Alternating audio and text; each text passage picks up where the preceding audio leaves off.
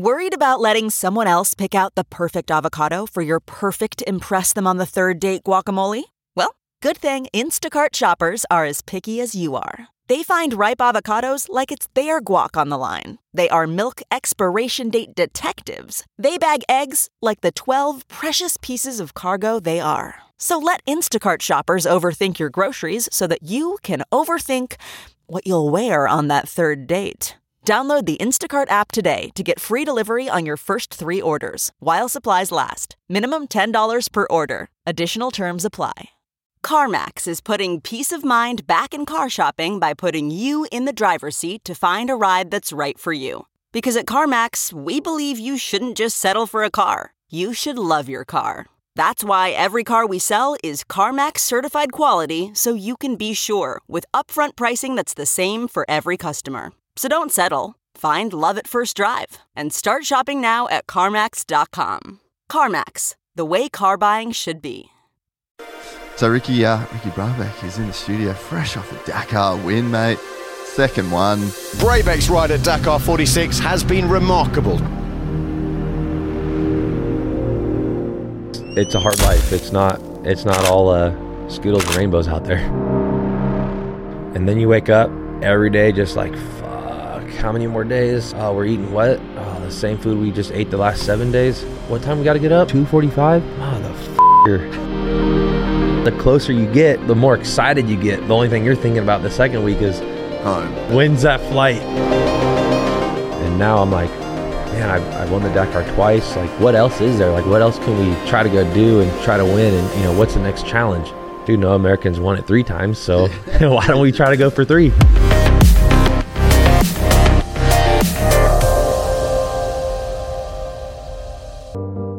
This episode of the podcast is brought to you by AG1. I want to give a big personal thank you for their help in getting me to the start line at Glen Helen for the World Vets. It was a real bucket list thing for me, and I spent all of 2023 training for it. I may have skipped a couple of runs and had a few off days at the track, but one thing I didn't skip all year was a morning started with AG1. Consistency is everything in health and fitness, and one scoop of AG1 with water first thing in the morning, every morning, played a massive role in getting me on the start line. I feel more energized, I have better digestion, and I have a higher sense of general well being as a result. That's because every scoop includes things such as B vitamins for energy support, probiotics for gut support, and vitamin C and zinc for immune support. And while all of these attributes make AG1 a real no brainer, you can try it and get a free one year supply of vitamin D3K2 and five free AG1 travel packs with your first purchase. Go to drinkag1.com slash gypsytales and keep an eye out for our World Vets content dropping here on our YouTube channel soon.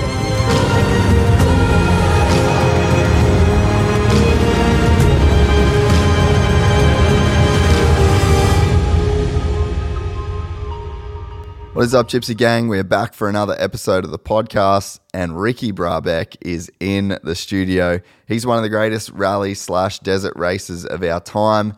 And we actually met over 12 months ago in Dubai, and we spoke about making the podcast happen. But then it turns out that we waited until just the right time with Ricky fresh off his second Dakar victory. He rode a flawless rally in 2024, and I was eager to hear all about the experience. We also talked about his training for rally on home soil and how more and more teams are testing in the US, the pathway into rally, and even a little bit of supercross bench racing. This was a great episode of the podcast with an American off road hero. Before we get into this episode, though, I want to let you guys know that the Gypsy 500 in Mesquite, Nevada is officially sold out. But if you did miss out on entering the race, we're extending the event to include some activities on Friday, which is going to include a practice uh, of the track, as well as doing the Gypsy 50 race, which will be a 50 lap pit bike race that you're able to enter. And we're also going to be doing a live podcast right after. As well as this, the Red Bull crew will be there bringing the noise and entertainment, and we'll be kickstarting the weekend right that Friday night. For more information, head to vurbmoto.com slash gypsy500. Traditionally, gloves made by gear brands can be a little bit of an afterthought and not the most comfortable, which is why I've been using Fist Handwear for over 10 years and I don't see myself switching anytime soon. Fist's main product is their glove, which means all of their R&D and team rider feedback go back into sculpting the nicest pair of gloves that money can buy. I personally run the Stocker if it's like a little bit cool, like a Cali winter. Uh, and then I run the Breezer, whether I'm in summer in Oz, Dubai, or the US. And I can say that these are hands down the most reliable and most comfortable gloves available on the market. You can try a pair for yourself for 15% off by using the code GypsyGang at fisthandwear.com. If you're in the US, Fist, they're not as popular here as they are in Australia. Literally everyone in Australia wears them. If you're in the US, they have a US store, fisthandwear.com. Get around it. And last but not least, we are brought to you by Tropical Auto Group in Rockhampton. If you're in Australia and you're looking for a new or used car, then look no further than tropicalauto.com.au. Get in contact with them, ask for Kyle. He's been taking care of me and countless other members of the Gypsy Gang, and he will take care of you too. Thanks, thanks so much for tuning in. Enjoy this epic episode with Ricky Brabec. I met a gypsy. But um, yeah, I had the Honda thing hit my inbox inbox and said you're in town. I was like, done. I got Yeah. to got to hit you up. So it uh, yeah worked out worked out pretty sweet. So Ricky uh, Ricky Brabec is in the studio, fresh off a Dakar win, mate. Second one, and uh, we spoke about doing this in what did I see? Abu Dhabi. Abu Dhabi. Yeah, Yeah. What, what was it? What's that? Desert Challenge. Yeah, Abu- I think it was last year. Yeah. Abu Dhabi Desert Challenge at Yeah. the awards. Yeah. So and uh, we said we'd make it happen, and this is probably pretty good timing to do it. Really. It's the best timing. after after a win, we're headed to Supercross.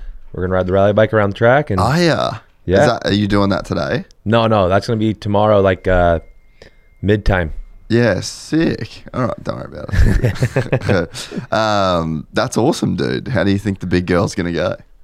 Well, I, they're not gonna let me jump anything. So Ah. yeah, the last time in twenty, I was like, hey, if we do it again, let's uh, let's put some gear on and jump the finish line jump. Yeah. Oh, Feld Feld won't let you. So yeah, it is what it is. At least we get to ride on the track and have yeah, fun. Yeah. Have Did you ever see the videos of Chucky um, sending the Supercross track at his place? On, Yeah. Oh, bro, I was there the day that that he was doing it. It was, I think it was his first ride back from when he got hurt. Yeah, from Fink. Yeah. Yeah. And he was just full send, bro. And Yeah, like- well, but the bike was capable. he's crazy. Uh, so how was uh, how was the trip? When did you get back? Trip's good. Um, we were in we were in Saudi for almost a month, like three days shy of a month. So uh, yeah, all was good. I got back, dude, five days ago. Yeah. So been stateside for five days. It's been it's been awesome. a lot of messages, uh, a lot of phone calls, Yeah. like interviews, and uh, no, it's been good. I'm happy to be home. You know, Saudi's not close, so it was all good. Uh, now we're gonna go to Supercross. You know, we're we're on Gypsy Tales, so we're having a we're having a ball. That's awesome. What's it What's it like for a guy like you to win the Dakar? Uh, uh, you've got a special Dakar story because you were the first American to do it on two wheels, and it's not like the biggest race in America comparing it to other you know other countries that support the Dakar. I feel like in terms of just the the everyday fan, but I feel like you're the guy that has kind of really put the Dakar on the map for the US. So I think like you kind of ha- carry the the US spirit on your back in, in a massive way. So like the first time you won compared to this time, like are you seeing more and more following like kind of come your way? Yeah, so you know, as you said, the the following for Dakar in US, you know, people know about it, but they don't really pay attention or watch it. And yeah, since we we won in twenty, uh, you know, it, it's been growing. It's been a, it's been you know growing, and people have been more interested into it.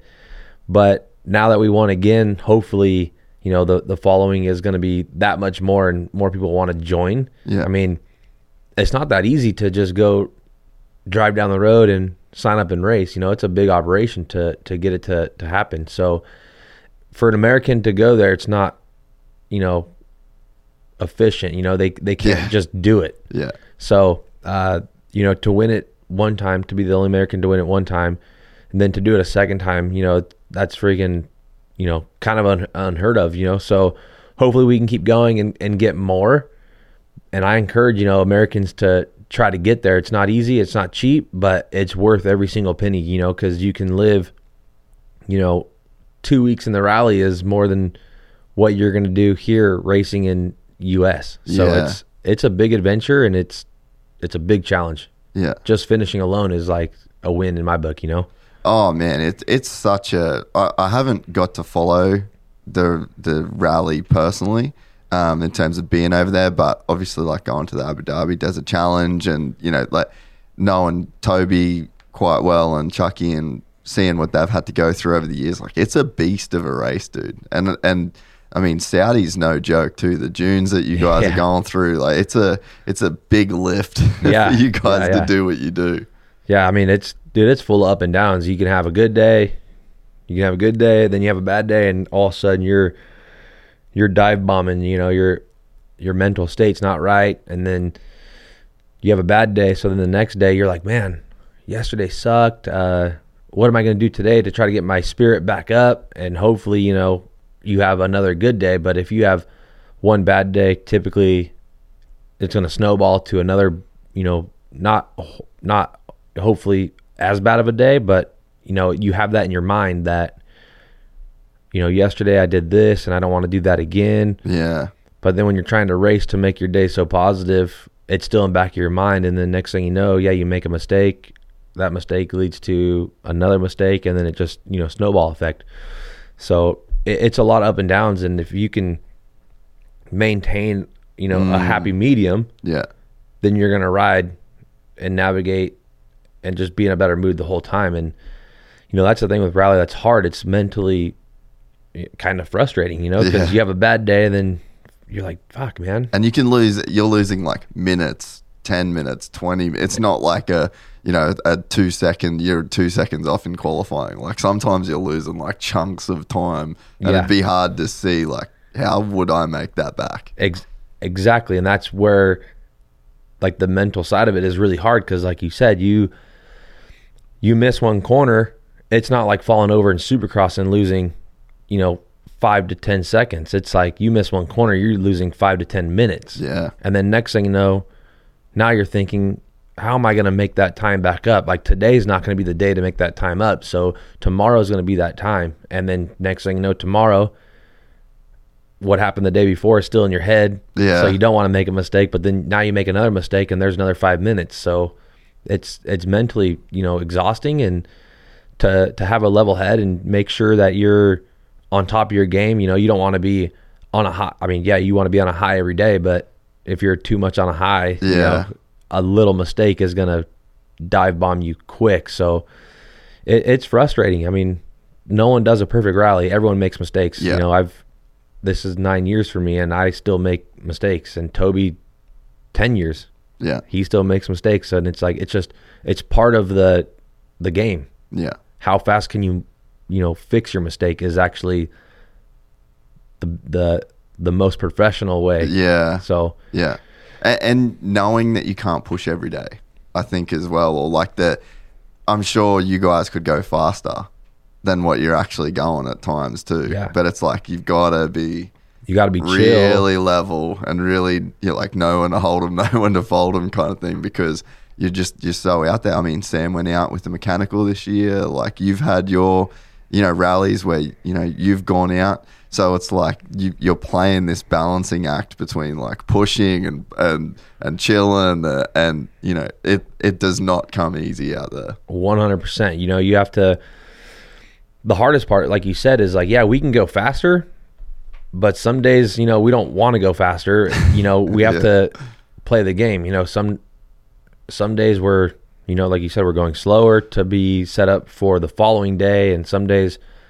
we're pushing 100% because the next day they say is easier but i mean dude in the rally they say oh tomorrow's easy you know less navigation but that's like the day everyone makes mistakes. Yeah, yeah, and then like they'll say it, we have a description you know of each rally like on top it says like, you know like 20% asphalt 5% sand 19% rocks you know and so on And then you go on the stage and it's freaking like 95% rocks. So it's like their description's a little bit off, a little bit. but you still try to focus on, you know, the following day from what they said, you know, and that's how you set yourself up. Yeah. And, you know, it's not easy. You're trying to set yourself up, but next thing you know, you miss something.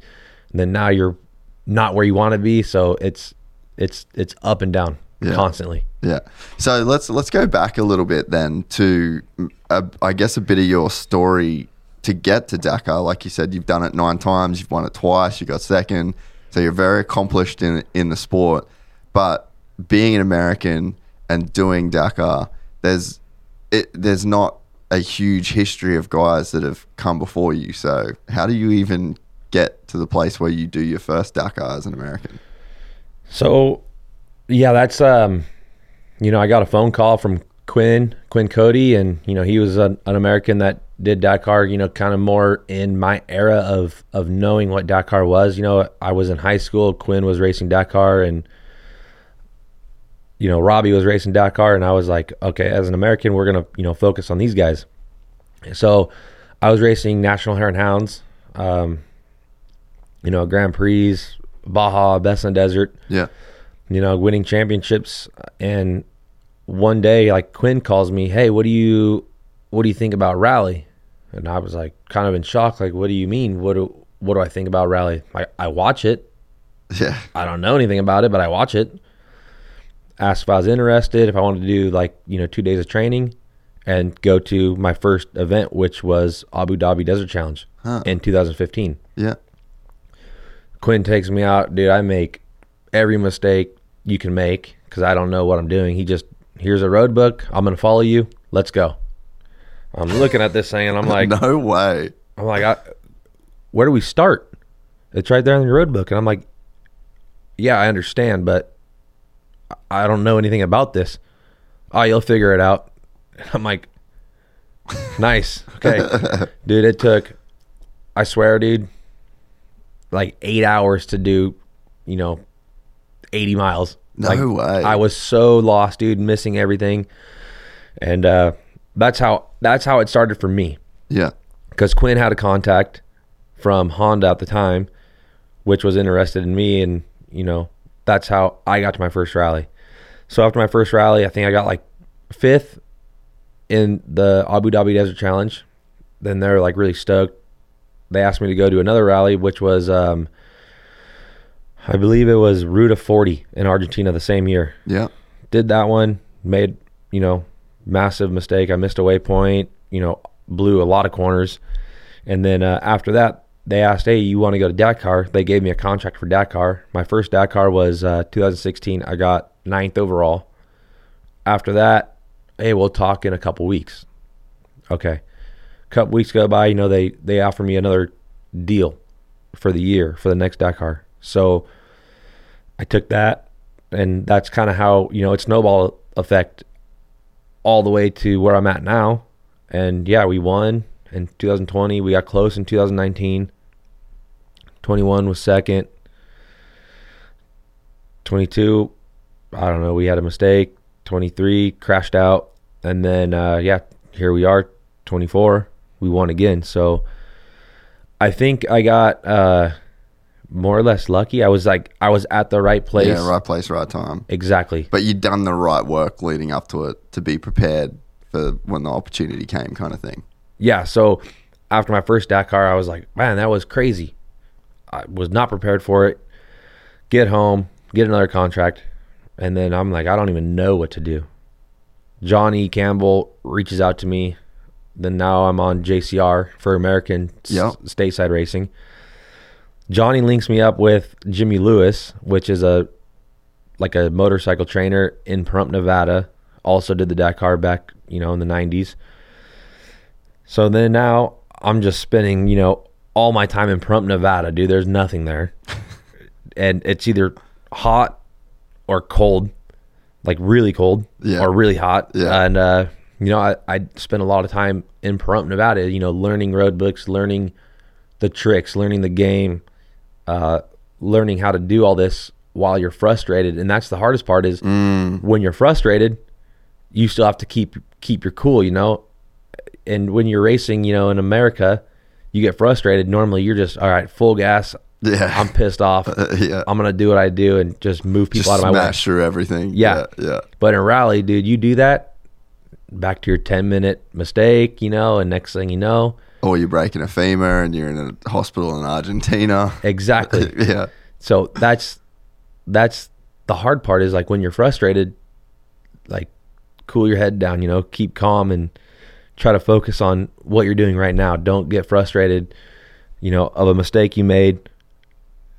You know, get past it, and that's the hard part. So through my career, you know, Jimmy likes to jack with me and make me frustrated just so I can go training frustrated. And it's it's been a roller coaster, dude. It's it's not easy. I mean, from social media, of course, it looks easy. You follow me or you follow, Yeah. You just look like a base that's killing it. yeah, you follow me, you follow Toby. You know, you, oh, these guys aren't doing anything. I mean, for sure, you follow Toby. That guy's just shooting guns, driving trucks, and like, Yeah. like, man, this guy doesn't do nothing. yeah. But he goes out there and smokes us. Yeah.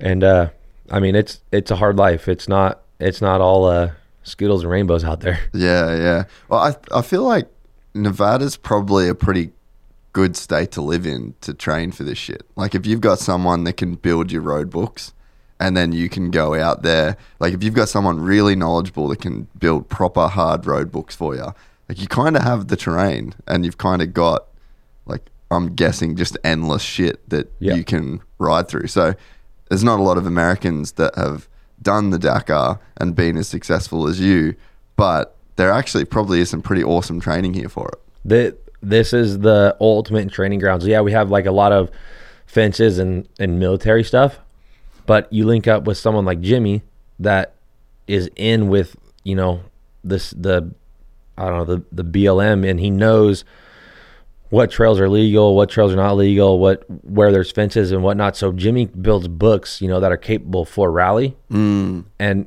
a lot of people ask me like, well, how do I get into it? So if you get into it, you know, you need a bike with a big tank. and Yeah. you you can get into it by having an iPad and the app called Rally Blitz and you just put it on your handlebars and you're good to go. But the biggest issue is like you just mentioned, where do you get a road book? Yeah. So now you're stuck. Yeah, I have all the equipment, but you you you don't just go download a road book. You know, you have to find someone. Yeah. So Jimmy has like the ultimate stash of road books, and you know that's why we go there to train because he has the road books. But uh, that's you know this is the best desert for it. It's not Saudi's not smooth. You know, Saudi's not South America. Yeah. Saudi's more or less like the Mojave Desert here Yeah. in Nevada. So super rocky and like yeah, the rugged. Yeah, like the sandy, rocky cliffs. Yeah. And where you would start is get your bike set up and call Jimmy because he has he has the key, you know? He's got the sauce. yeah. And that's how you should start. And Yeah. then there's a rally in uh, mainland Mexico called Sonora Rally, which is the most affordable rally Yeah. for us Americans because we can drive there.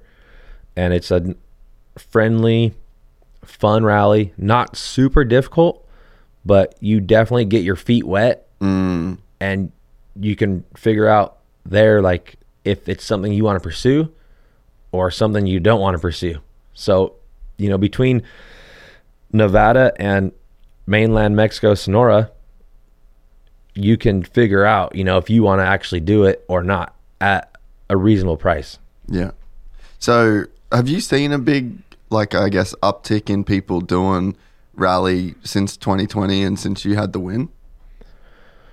I've had a bunch of people like reach out to me basically asking the questions that I just answered, like how Yeah. would you would get into it. But um as far as like my my you know naked eye seeing it actually happen, uh not too much. I mean, I'm sure they're trying to do it, but I mean, I don't go training with these people because they don't ask me to go training with them, but Yeah. I maybe and hopefully now that you know we won twice they they get a grip on it and actually try to do it and i i encourage all of them to do it you know like it's fun you can you can go ride dirt roads or sand washes and you have a lot of fun because you're always thinking you know you're like Yeah. you're focused on where you're trying to go also trying to dodge all these rocks and you know animals or whatnot. But it, it's all fun because it's part of the adventure. And yeah, if someone wants to go training, dude, give them a road book. All right, well, I do what Quinn and Jimmy does to me. Like, here you go. Yeah, yeah. Where do I start? Uh, It's right there. Uh, right, page one, brother. yeah, page one. Get to it. But no, it's all fun. Um, I really enjoy, you know, rally. I enjoy riding enduro and and moto, but my my forte is you know the adventure across the desert. So that's why I choose to do rally, and hopefully, like I said, it encourages other people to go take the adventure and take the task and see where it ends up. So where where did bikes start for you? Was it a family thing? Yeah, so um, it's funny because I, I grew up in Hesperia, and there's like the, a small little area where you can ride. It's not really legal to ride, but we do it anyways, and it's called Honda Valley. Yeah. Well, everyone calls it Honda Valley, so that's what it's known as. But uh, I, I grew up there, and I was able to ride from my house. But I I grew up racing BMX, and then riding was just something like you said. You know, me and the family and their friends at the time. I was dude eight years old, so whatever.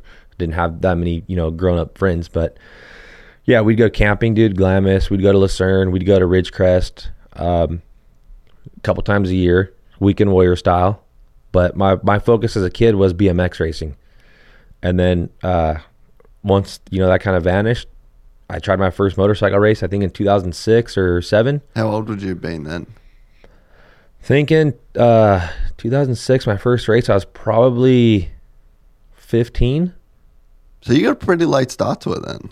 Yeah, but yeah, so But you obviously build like a great foundation with BMX. yeah, and you know, racing BMX all my childhood years and riding, you know, like you said, the foundation was was nice. You know, it was there. But when I tried my and I rode, you know, motocross when I was younger on like my 65, my 85, and my 250F. But then once we met this one family in Arizona at my parents' river spot, they were like, "Oh, let's go camping." It was a race. Signed up for my first desert race, and ever since then, I was like, "Dude, that was freaking badass. That was fun, and I ha- I enjoyed it." So from there, that's kind of when I pursued. Dad, this is what I want to do. I want to go race desert, and dude, it all just kept snowballing. Next thing you know, well, like five years later, got a call to race in Mexico. I took that just to see, you know, just to expand my my career at the time.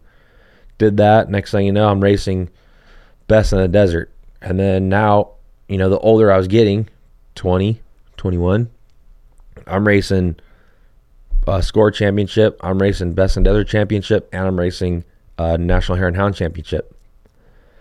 And then like 25, uh, 24 is when I get my rally call. Yeah. So then I kind of, you know, leave Best in Desert. I leave uh, Score a little bit, and I leave Hare and Hound slowly.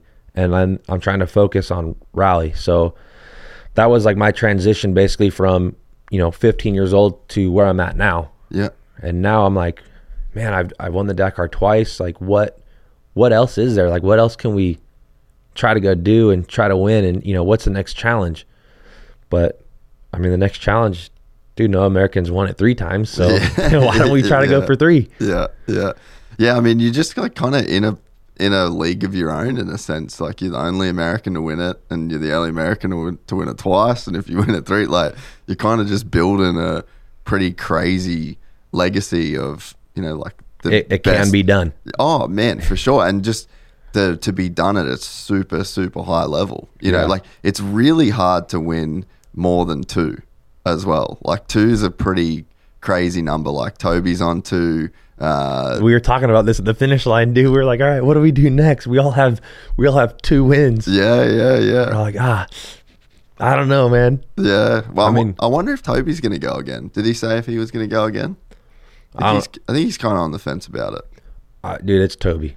You never know. You never know what this Yeah. guy's doing. You follow him on Instagram, you don't know what he's doing, but he he might.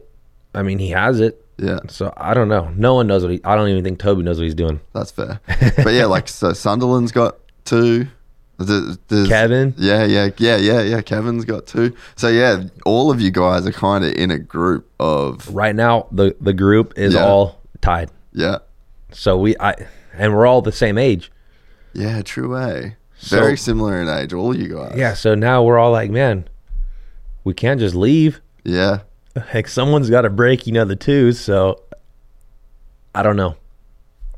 It's it's tough, but I don't know what's gonna happen. And obviously, all of us have two. You know, yeah, we all want three. Yeah. But dude, just, like like we said earlier, just a finish is is a win. Let alone to win one time and then win two times. Now we're all you know in the same boat. Like, okay, well, can there be a third time? But dude, it's not easy. Mm. So who knows what what the future holds? But I think, yeah, we could do three. Yeah. Three peat baby. Yeah, three feet. We could do it until you have one bad day. Then you're just dude kicking yourself in the ass, and now you're mad, and next thing you know, you're 30 minutes behind. Yeah. It, there's a cool camaraderie as well between all of you guys. And I think that, like, I mean, maybe maybe it's worth explaining, actually just doing like a high level explanation of Dakar to any American listeners that don't really follow it because it's a crazy setup with the bivouacs that they build and the, the, uh, what do they call them? Like the, um, the drives to the stages, The liaisons. yeah, the liaisons to the stages. Like, I mean, you guys are up at three a.m. in the morning pretty much every day. Like, so what? What's like a high level Dakar explanation to someone before we like really get into the details of it? Uh, That it's, uh, dude, like you said, it's we're up at three in the morning, and you know the first week is always easier than the second week because between those two weeks you have a rest day. Like I, I don't, I think it'd be cool without a rest day because a rest day for me is like a wasted day, and you kind of your body starts like you know on a rest day your body's going downhill. You know you're mm-hmm. you're, you're resting, so your You're body noticing how fucked up you are. Yeah. Yeah. yeah. exactly. So the first week's always easiest because, you know, the food is the food, whatever. You know, the liaisons, the stages, and then the finish liaison. And then you get back to the bivouac, you're super stoked. Then you have the rest day, kind of kicks you in the ass. Then the then you go back, you know, on stage seven. And then you wake up every day just like, fuck, how many more days? Oh, we're eating what? Oh, the same food we just ate the last seven days. and you're like, fuck, all right. What time we got to get up? 2.45? Motherfucker. so it's like, it gets harder and harder, you know, the second week every day. Oh, Cause, dude. Because the closer you get, you know, the more excited you get, but also your body is freaking going downhill quick. And then the only thing you're thinking about the second week is, Home, warm bed, when's that flight? You know? barbecue. Yeah. yeah. What day am I leaving? Uh, can I leave earlier? so the second week's definitely tough, but yeah, you know, we wake up three in the morning. We we try to eat breakfast, but it's so damn early, and you're tired. You don't have a choice. You have to eat. So next thing you know, you're just shoving food in your mouth, and now you don't feel so hot. You're riding down this liaison. Dude, we had one one day liaison was 500 Ks. yeah, That's so gnarly. eh? I'm like- just to get to the start line of the stage.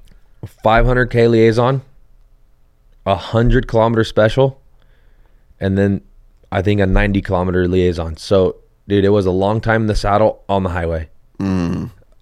This I don't agree with. You know, I'd rather just drive to the start, unload, race. Yeah. But that's not the Dakar. Yeah. Yeah. You know, they want you to freaking struggle. So, yeah, we're waking up early. We're riding all morning in the dark. As soon as the sun comes up, we're starting the special. After the special, you're already smoked. Now you got to ride the liaison again to the bivouac, and now you get to the bivouac three three o'clock, four o'clock p.m.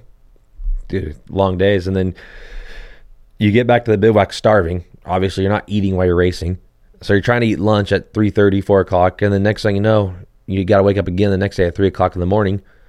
So now you're eating lunch at four. Lights out at eight p.m. So now you're trying to eat lunch at four and dinner at seven. So now mm. you're freaking just cramming in. yeah cramming in the food, and you're not even eating enough food or calories or carbs to like replenish your your body. And it's it like I said, the first week's easy. You're stoked.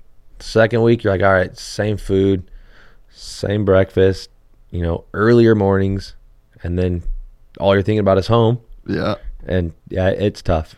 Yeah, uh, I, th- I think you you get races where it's like physically gnarly, but mentally it's more gnarly in a sense. But then you get some where it's like it's mentally not that gnarly. You've just physically got to smash your way through. Whereas Dakar just fully rinses you on every front. Yeah. Like, it just kills your body, it kills your mind, it kills your soul, and it's kind of designed to be that way in a sense. It's like it's almost like the Tour de France of of with an engine. Where Yeah. it's just designed to make you suffer, and it's the dude that can deal with the most amount of shit is probably the guy that's going to win. Yeah, exactly. They they they don't want they don't want you to finish, and they Yeah, they yeah. design it that way. And like this year, the first three days was gnarly, and everyone was saying, "Hey, the first three days is survival. They want to knock you out, you know, the first three days, so that way, you know, Don't waste our time. yeah." yeah, yeah. So the first three days was freaking gnarly, dude, and In in what sense? rocks. Yeah, rocks, trick navigation. I mean, dude, it's four notes a kilometer. So, I mean, you've a kilometer, dude, is nothing. yeah, yeah. But when you're trying to race, That's every 250 meters you get a note. yeah. And now, dude, you're trying to race. Look, you're you're racing, dude. You're like this. You're not even looking right there. You're just riding like this because it's so it's so quick. Yeah, And uh, they, it's the Dakar. You know, they don't want you to just have a breeze and check out the scenery. Yeah. Yeah, Well, that's another thing at the end of the stage. Oh, what'd you think of the scenery? It's like, motherfucker, we're reading this road book and trying not to hit all the rocks. yeah, yeah. Didn't see it. I'll, I'll go home and watch on TV. How about that? yeah, send me some pictures. yeah. Yeah, exactly. Uh yeah, so Saudi's crazy though, right? Like the the actual like I remember talking to Skyler about the Saudi Dakar last year and he was just saying it was breathtaking. Like so much different to what people would think that Saudi would be like. Obviously you've got the dunes, which I think is what most people would Think. a- attribute to a country like Saudi Arabia, but it's actually wild the type of landscape that they have there. The landscapes are are pretty insane. Like the walls, like the in Ha'il and Alula, the the walls in the canyons are so tall, dude. You're riding through these canyons and okay, whatever, you can look. I mean, if you're going down this canyon, you know, you're going a couple Ks down the canyon, but you just see the walls, dude, insane. And like especially when the helicopters like flying towards you through the canyons. Really? God, it's so sick. But the dunes are the dunes. I mean, all that dunes, could be anywhere. Yeah. that could be anywhere. They're big or they're small, whatever. But yeah, when you get into the landscapes, dude, like these walls are so tall, but there's like moss growing out of them, so it's like the it's like black rock or like dark brown rock, but then like with green growing out of it and tall and like there's wild formations. You know, there, there's a little stem like this with a big old fat rock, like a balancing rock. It's like, dude, how is that even possible?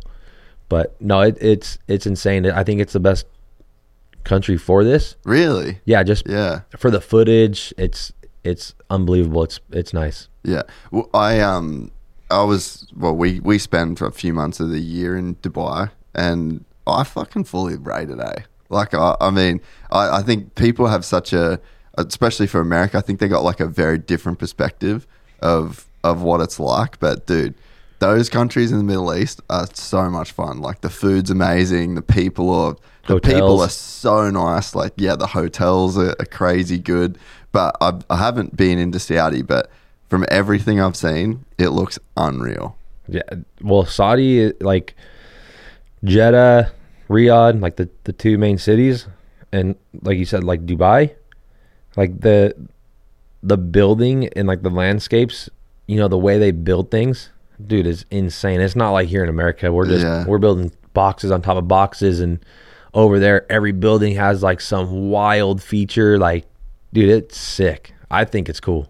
Yeah. And do you, do you get like, do you enjoy that, the food and stuff like that over there as well? Do you get into it or are you pretty American when it comes to the food? No, I, I, I when I travel, I try to eat. You know, Yeah, sweet. what, okay. what they eat. You know, Yeah. just uh, dude, American food. You can get that anywhere. Yeah. So yeah, when we're there, we we try to eat. You know what the culture has and is. I like it. Yeah. Like you said, Dubai, dude, the food's good. Saudi's the same. Yeah. It's it's good. Their grocery stores are insane. Crazy, right? yeah, like That- you could find anything there. Yeah. like, at a good quality. Yeah. That's the one thing that when my like when my wife came over for the first time, she was so skeptical about the whole thing, eh? And dude, the you know the have you been into like the uh, the Dubai Mall? Like the main one that they got there. There's they've got one supermarket in the Dubai Mall that's like one of the most insane things I've ever seen in my life. Like just every country basically has its own like produce grocery Yeah. so and like she's russian so there's like this whole russian section with like every single kind of russian cheese pickles like just the the fish the whole deal. And it's actually mind-blowing. The Yeah. uh yeah the level of like the food that they've got there like it's so insanely multicultural as well. So it's a pretty pretty epic place to be. I'm, i think it's cool that you like the rally from that standpoint as well Yeah, no, and and I feel safe. Like, yeah dude, in Alula, the first day of the, of the rally, we're cruising down this road. We're like, dude, two three kilometers past where they had like turrets on side of the road, missiles, dude, pointing into the sky, and I'm like, dude, Toby, you see freaking. They're ready to go to war here, dude. Like we're, I don't know if we're safe or if we should be sketched out. We're racing through like bomb land. Yeah, does this mean we're super safe or super unsafe? Yeah. yeah. And man, I, we were they had like six missile launcher dude, just pointing straight into the sky, and I'm like, man, that's freaking gnarly. that's something you don't see here. Yeah. But uh, no, the rally, the food, the the stores, like the mall. You said I haven't been to the Dubai Mall, but I've been to uh, in Abu Dhabi. They have like the Ferrari Yeah, yeah. Ferrari yeah. World Yeah, Mall. on Yas Island there. Oh, I know that mall you're talking about. That one's sick too. yeah, it's, it's, like, pretty pretty wild dude, the malls here are lame. in comparison. Yeah. So Um, so your rally in particular, uh, how did it start off? Like, how are you feeling coming into it? What, did you have like a, a good run coming into this one? No injuries, like good bike setup, like bike development. So, uh, yeah, this year we had you know a new bike, new chassis, and Oh, you guys rode the new brand new. sick. Yeah. So we spent all last year developing the bike and you know setup and developing a new bike's not easy. I mean, yeah, you can go buy a bike y- if you ride a Honda, you know, your whole life, and then you go buy a whatever you go buy a KTM. It's not easy to set that bike up if you've been on you know Honda your whole life. So it's more or less like the same thing. And Ask Chase Sexton. exactly. yeah. So, yeah, we have a new bike. Uh, spent all year, dude, back and forth, up and down, dude, getting this thing to work. And yeah, before the Dakar, I did some training with Skyler. Dude had a big crash in uh, in Nevada. That was massive, dude. yeah, I had a big crash, and I'm like, man, that that hurt. Really? and then now I'm like, okay, the bike. I broke the bike, and now going into Dakar, I'm like kind of scratching my head, like, damn, I, I don't know what's gonna happen. So Were you hurt out of it or? yeah, dude, I dude busted my face, busted my hand, I busted, I got some scratches, whatever. But most of all, like the bike was hammered, Yeah.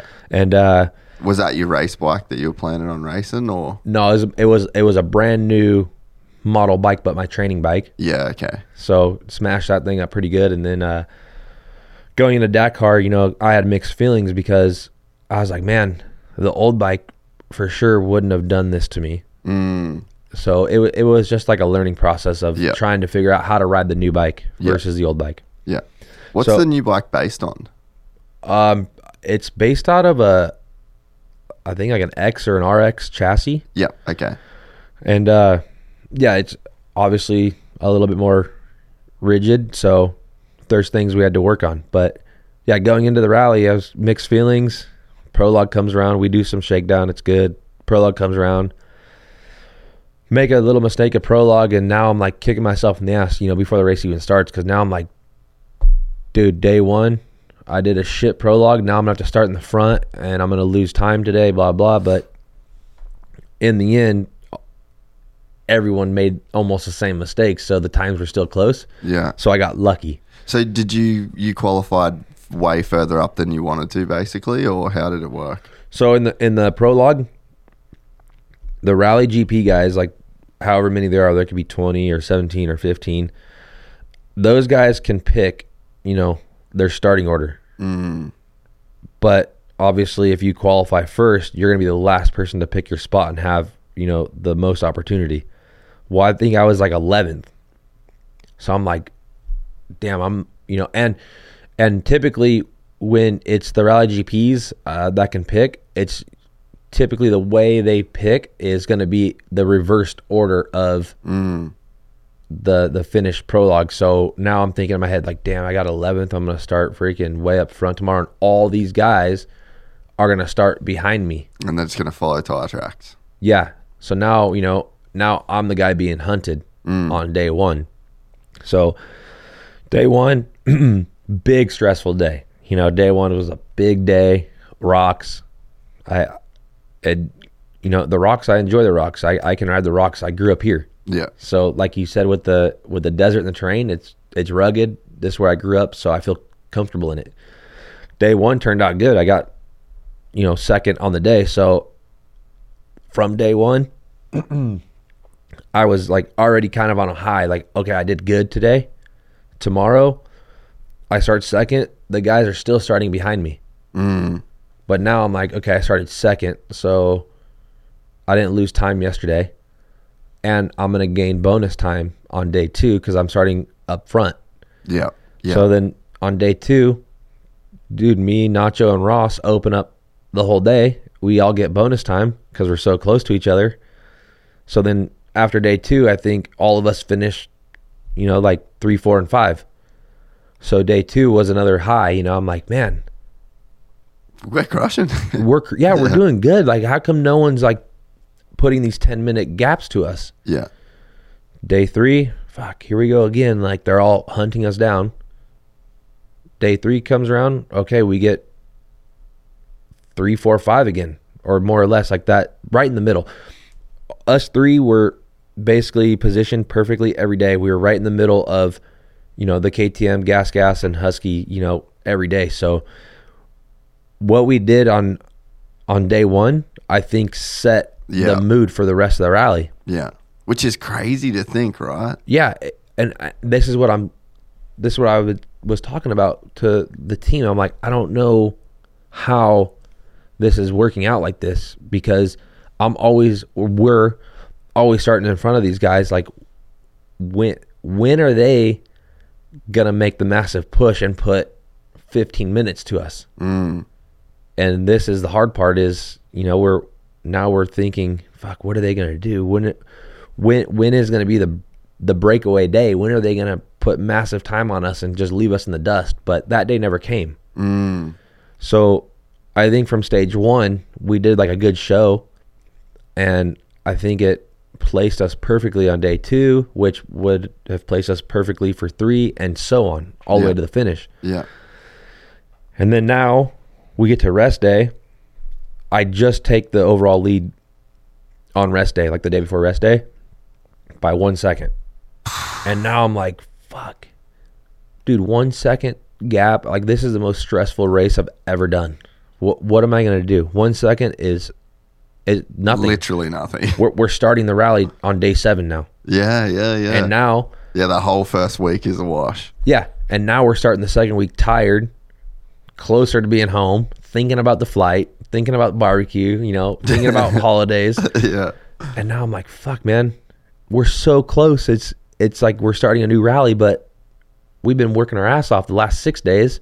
So I had it, you know, I had an idea of what I was going to do when I was going to do it. So the day after rest day, I played a little bit of games. I, I caught Ross, which was the guy that was in second, one second behind me. So I caught him. So now in my head, I'm like, okay, I made three minutes on him. I'm going to sit with him all day. So I got him. Dude, he was like, all right, you know, go go open up. I'm going to sit behind you. And I was like, okay, whatever. I do half the stage with him just sitting behind me. We are getting closer to the finish, and I just kind of like pull over. You know, go Ross. I'm going to follow you in. And I just followed Ross in, but sat way back in the dust and kind of went, you know, like 50%. Yeah. which placed me and Ross perfectly for the following day. But Ross started right behind me, so I made up three minutes on Ross, and then the next day he could make up three minutes on me, leaving the gap to be one second. So I'm like, fuck, all right. The next day I don't have a choice. Like I have to Yeah. get on it. The next day, I think eight, dude, I was 110% on the gas. Caught up to Toby. Me and Toby rode together. I lost my rear brakes, uh, hit like my caliper on a rock, and it was warped, so it just made the thing super hot. Oh yeah, yeah. And then I was like, Toby, I don't got rear brakes, so if you want to, like, if you can ride faster in front of me, then go for it. And he's like, No, mate, I can't even keep up with you with rear brakes. but I, in my head, I had like a vision of how I was gonna do this day. Like I, Ross started behind me, and obviously I didn't want him to catch me to make up three minutes on me because I had already had that gap. So. I was like, okay, I'm gonna freaking, I'm gonna juice it all day, dude. I made like a seven minute gap to Ross, so now that put my lead up. And they're asking me, "Oh, are you a little bit more uh, relaxed now that your lead is uh, this?" And I'm like, "No, dude, seven minutes is nothing because you blow one corner, it's ten minutes." Yeah. So now it's even more stressful because now the next day I'm starting 12 minutes ahead of Ross. So now Ross has another advantage to make up on me. So, uh, second week was so stressful. And then, uh, cards didn't work out how I wanted to. So in stage 11, uh, Ross, I was in my mind, I was thinking stage 10, Ross is going to beat me and open up stage 11 and I'll have another opportunity to make up minutes on Ross, but didn't work out that way. Ross finished, I think, like eighth on stage 10, and I was first. Mm. And our gap was like seven minutes at this point, but Ross started 18 minutes behind me. So now I'm opening up the road, and now I'm worried that Ross is going to catch me 18 minutes. And it was a big stressful day, but stage 11, no one caught me. I nailed it, rode slow, and just nailed the navigation. And I ended up uh, at the last refueling, I I heard I was winning the stage by like 40 seconds. And I was like, fuck. I don't want this. You know, I don't want to open the last day. So the last, you know, couple kilometers, I'm like, okay, I'm going to go 50%, back her down. Then Ross ended up beating me by like 20 seconds. So it, it's all a game, dude. And mm. the the minutes, seven minutes, ten minutes is nothing because if I start first and you start third, you can make six minutes on me. And if I only have a seven minute lead, then that leads out the window. Yeah. And the the three days after rest day of like one second, dude, to three minutes, it's nothing. And it was the most stressful thing, dude. I've most stressful race I've ever done in my life because I'm like every day you're thinking about how can you bridge the gap? How can you push? But you push, then you risk making a mistake and then losing all the time that you're trying to gain and it's it was a headache. And so, how did those last few days play out for you? the last few days was stage 11 i had to open ross was 18 minutes behind me so i was really stressing and this is where the frustrating rally training comes in play you know because yeah you're frustrated or you have mixed feelings about how the day's going to go and the time you're going to lose but i just tried my best like to keep my cool and I tried not to let it bother me, but uh, no, it worked out. It worked out really well. And then um, on twelve, stage twelve was the last day. I started behind Ross. So what I did on twelve was I just sat behind Ross the whole day because I hadn't, you know, obviously I, I needed the bike to get to the finish line, but Ross was fighting for second place, and my teammate was fighting, you know, to get second or third. So Ross had a big job, you know, because Ross didn't want to lose second. But the last few days was uh was stressful, and after stage eleven, you know, I I opened the whole stage, and I was pretty confident. Like, okay, like we sealed the deal, but there's still one more day of racing.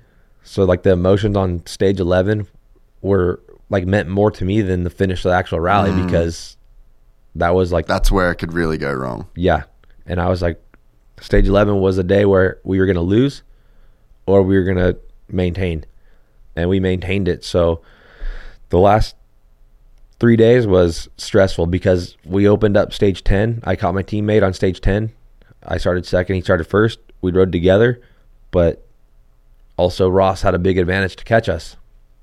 So we worked together on 10 and then we were we tried to work together on 11 but no one caught me so it was stressful but i still had like the comfort knowing my teammates were behind me so if i made a mistake a three minute mistake i know there's someone behind me that that will lead me the right way mm-hmm. Yeah, yeah.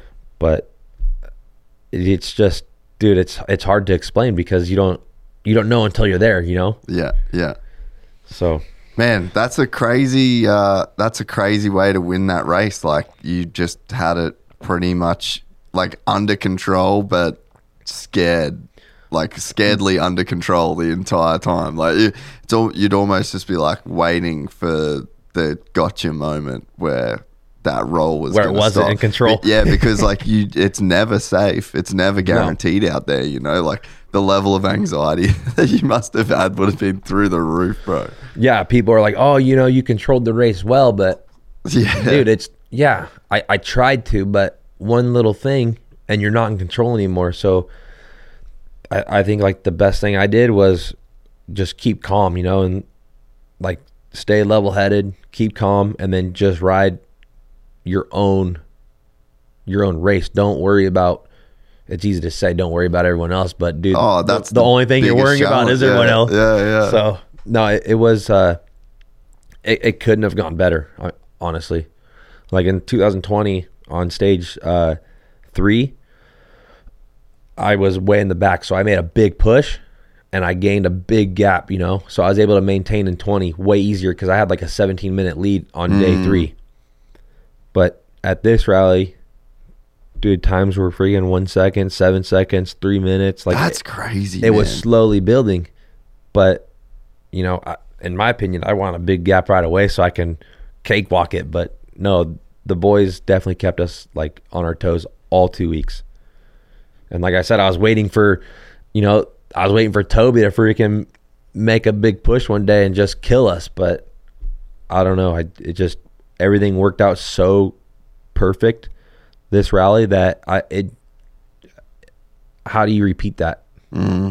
you, you can't. It's it's impossible. So I think for the future, just the only thing I could think of is just stay calm. I guess. Yeah, yeah. You've it's that race presents itself to you though. Yeah, one you know, like it, it, it's would be very hard.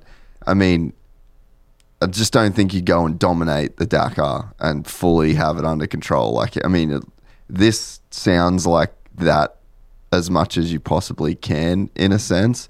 But it's like you know, just the it's set up by the first day and then the second day. It's just like it slowly is this evolving thing that you've got to kind of manage. But you almost can't ever have a plan going into a, a Dakar rally. You know, You can have a plan, but if it works, no one's gonna respect it. yeah, yeah, you can have a plan, but if it works, that's a miracle. yeah, yeah.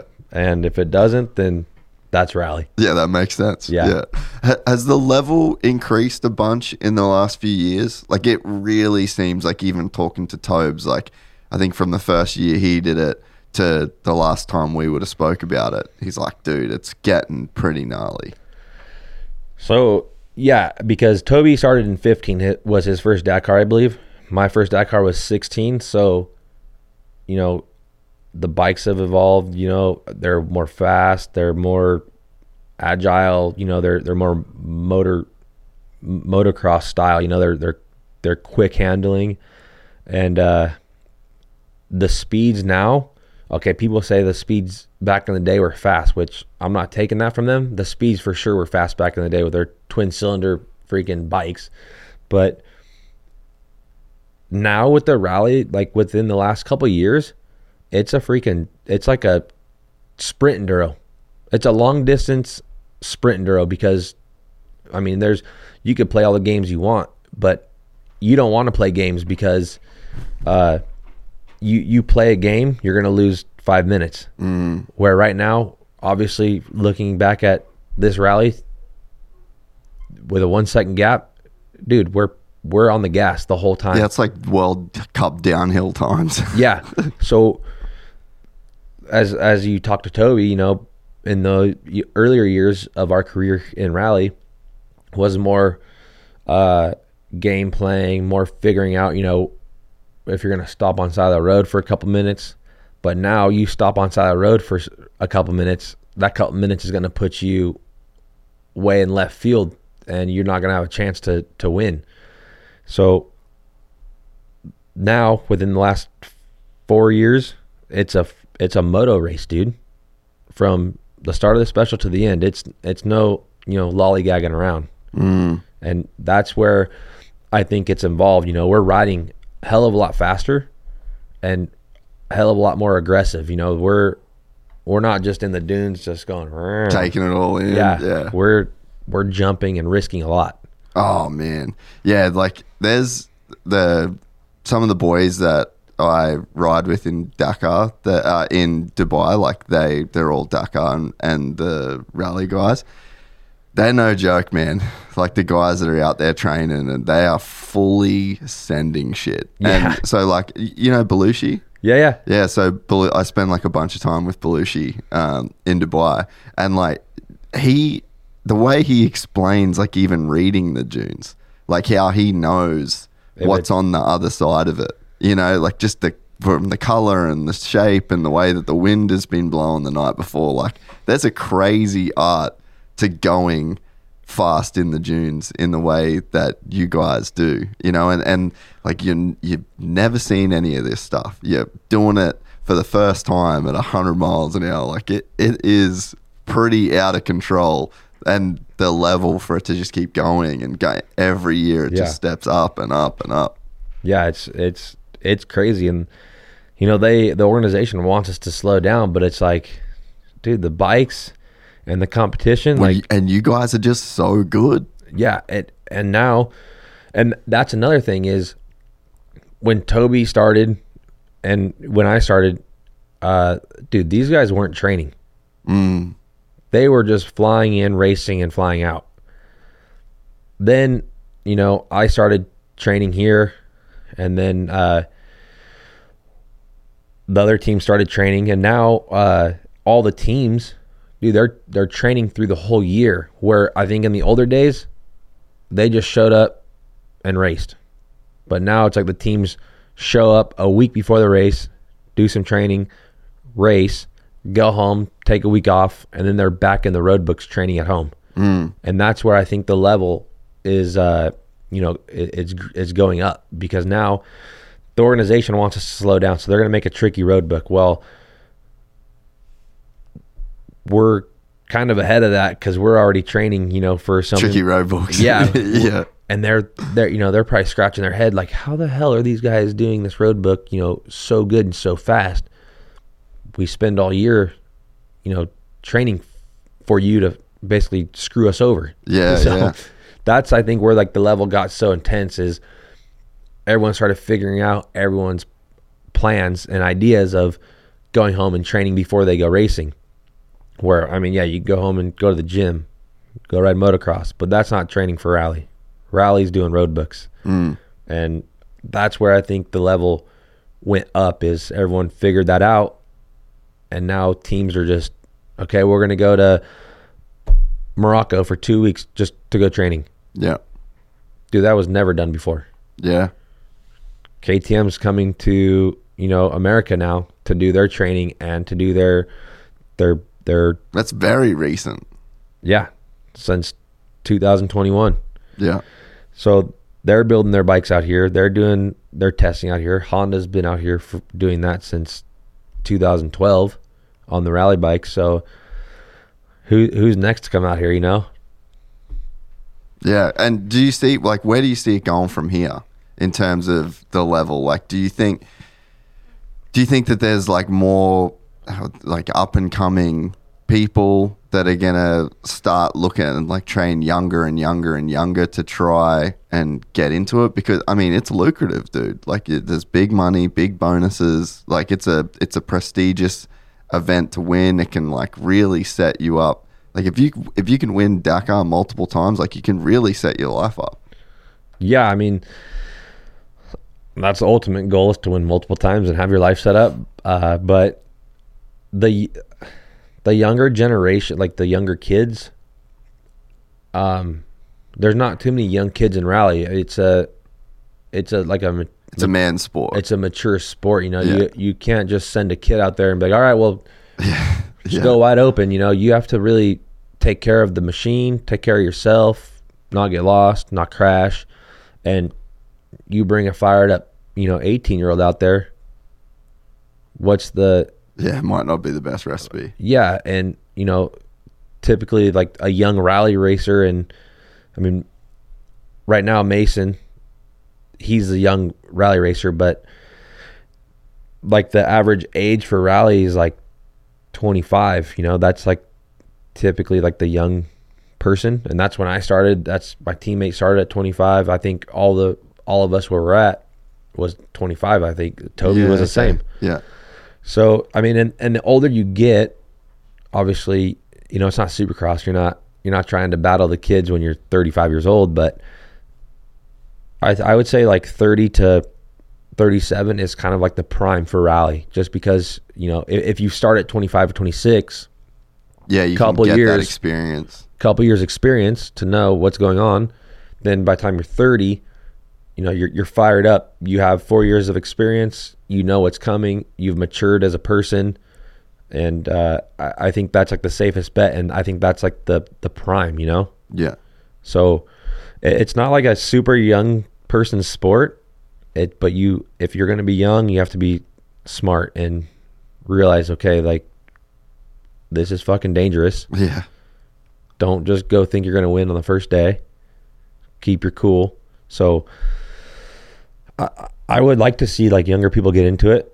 But as I mentioned earlier, if you're a younger person getting into it, maybe go, you know, do some training with Jimmy Lewis and then go to Sonora Rally just so you get your feet wet in something to know if that's what you want to do. Mm. But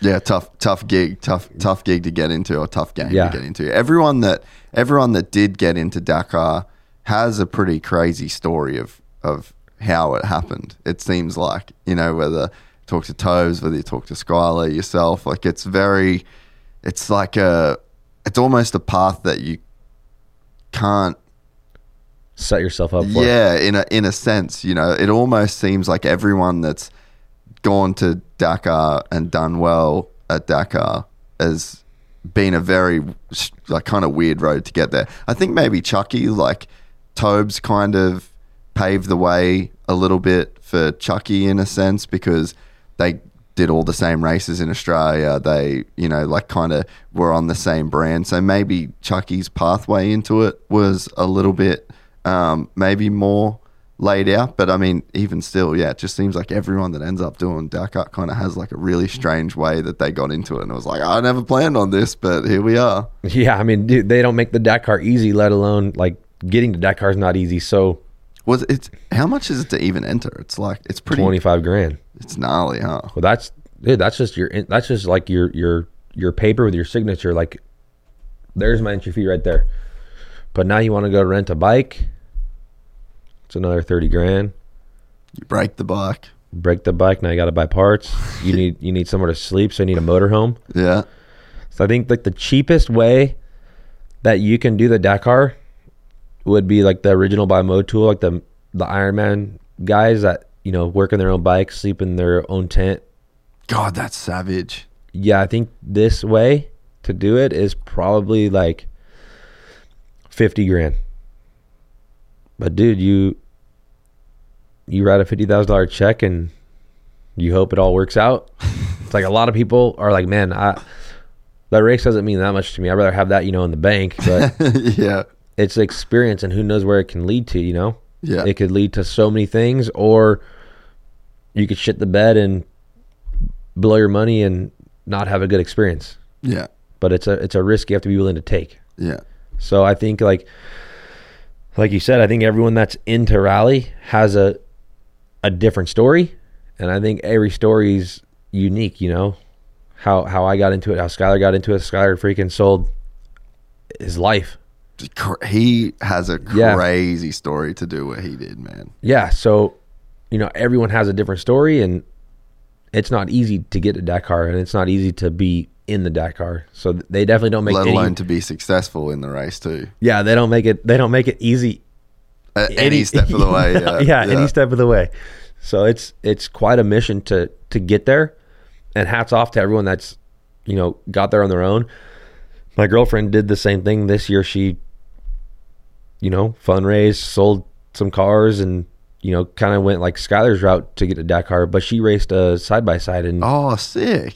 that's four hundred grand. No. Yeah. Fuck. So Like- How'd she go? she did good. Sick. She was doing really good, and uh, stage eleven like kicked her kicked her ass. But for her first Dakar, she got a stage win, first American female. Wow.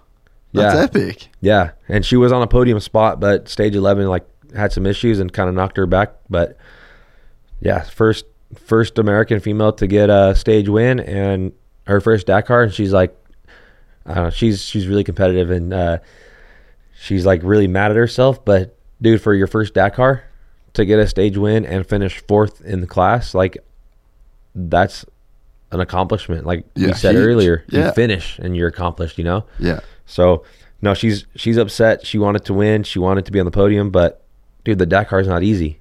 You finish a Dakar, that's a win. The ne- the first step, get to Dakar. Second step, finish a Dakar. Third step, okay, go back and win. Yeah. But you have to go first to figure it all out. Yeah. Not easy. How stressful was it knowing that your girlfriend was in the race as well?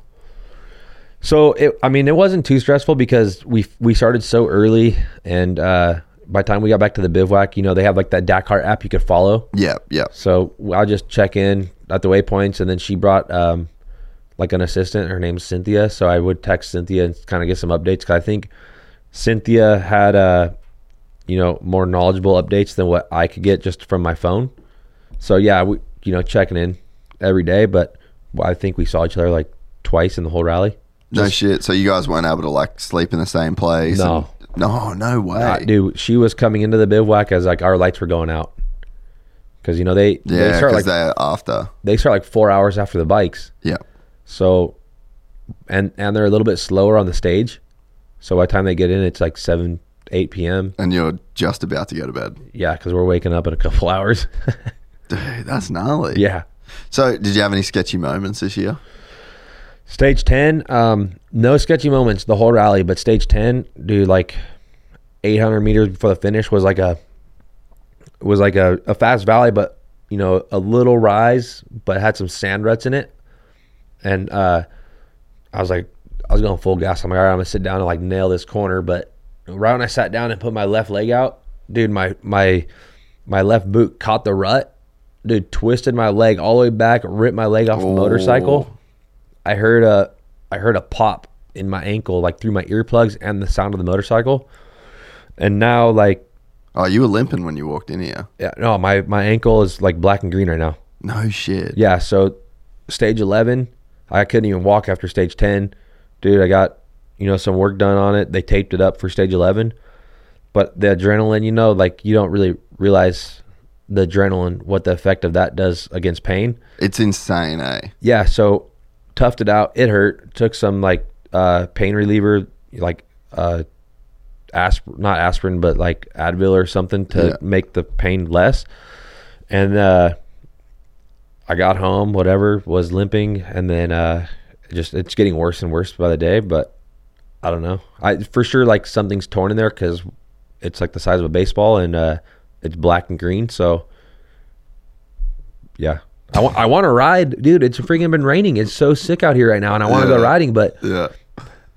dude, to get my foot in the boot would be a pain in the ass. And then by the time I'm done riding, I don't even know if I'll get my foot out of the boot. So Yeah.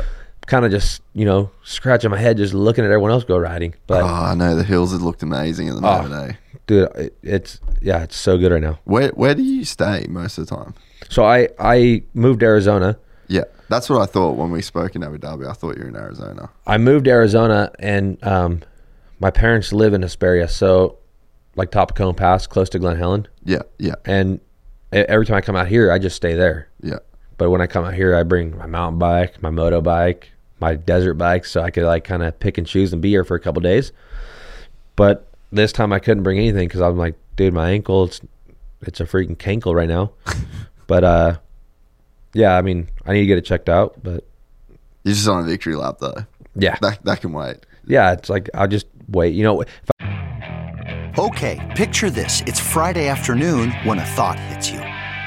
I can spend another weekend doing the same old whatever, or I can hop into my all new Hyundai Santa Fe and hit the road. With available HTRAC, all wheel drive, and three row seating, my whole family can head deep into the wild.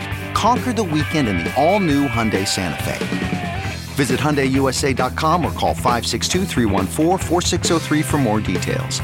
Hyundai, there's joy in every journey. Okay, picture this. It's Friday afternoon when a thought hits you. I can spend another weekend doing the same old whatever, or I can hop into my all new Hyundai Santa Fe and hit the road.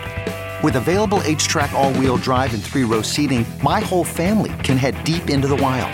Conquer the weekend in the all new Hyundai Santa Fe. Visit HyundaiUSA.com or call 562-314-4603 for more details. Hyundai, there's joy in every journey. If I spend my day going to the doctors, what are they going to tell me? Oh, just stay off it for a couple weeks. Yeah, yeah. I could just, I could have told myself that instead of waste my day going to the doctors. So that's what I'm trying first. yeah. Ah, when you got you got the supercross, you got you know all the interviews that you're doing, and you're you're in demand guy right now. So Yeah, I'm got running no time for that shit. exactly. Limp around, get it done. Yeah. The uh, the high des is a bit of a I don't know if it's like a secret gem, but fuck, it's pretty cool up there, eh? Hey, the best riding, dude. Everyone says it, bro. Everyone from from the high des. I'm real good friends with Kiefer. Oh yeah, yeah. So Kiefer, I mean he he has a lot of like secret tracks. You know, he does a he does a really good job making all these little tracks. He, I don't know. He just has I, I don't know. He just builds tracks to go riding. Yeah. But they're always really good. And like Travis Preston's up there. Obviously, uh, Kiefer's kid's doing really good. Yeah. So I think, you know, between Kiefer and uh, Travis, I think they're kind of grooming Aiden, you know, to keep going up. And uh, I think it keeps Travis and Chris like on point and do the tracks that they have are. I mean, when I was racing and Hounds, dude, in, in 2015, 16, 17, and 18, I was riding with uh, Kiefer and Gary Sutherland every day on these tracks, you know, and I think that's what made you know, groomed me into where I'm at today because, you know, Kiefer's, I don't know how old that guy is. Got to be damn near close to 50. Yeah. He'd be getting there. He'd But be getting there. But, dude, He rips. Fully rips, bro. And I'm like, okay, well, this guy's freaking way older than me, but I'm going to, you know, I'm going to latch on to him and see what he's doing. So that's kind of like what I was doing when I was racing and Hounds in 15, 16, 17, 18. And like I said, I think that's what like groomed me to be where I'm at today. But it, the tracks are sick, especially right now with the rain. I'm sure he's out there. Nah, he's on the East Coast right now. He's pissed. Oh, really? Yeah. So, yeah, he he's bummed because it rained and he wants to be home riding. Yeah, but I know they scored a good last time. Yeah. The, the, the last rain that they had. so now he's in the East Coast riding in mud. But yeah, I mean, Kiefer does a good job building tracks. Uh, we have multiple trails, and it's all in the same area. You can go rip a 30 minute moto on this track right here. Then, if you're like bored, you can go ride, you know, these enduro trails that are also super sick. And, you know, I, that's where I grew up, and that's, I was able to ride every single day on this stuff.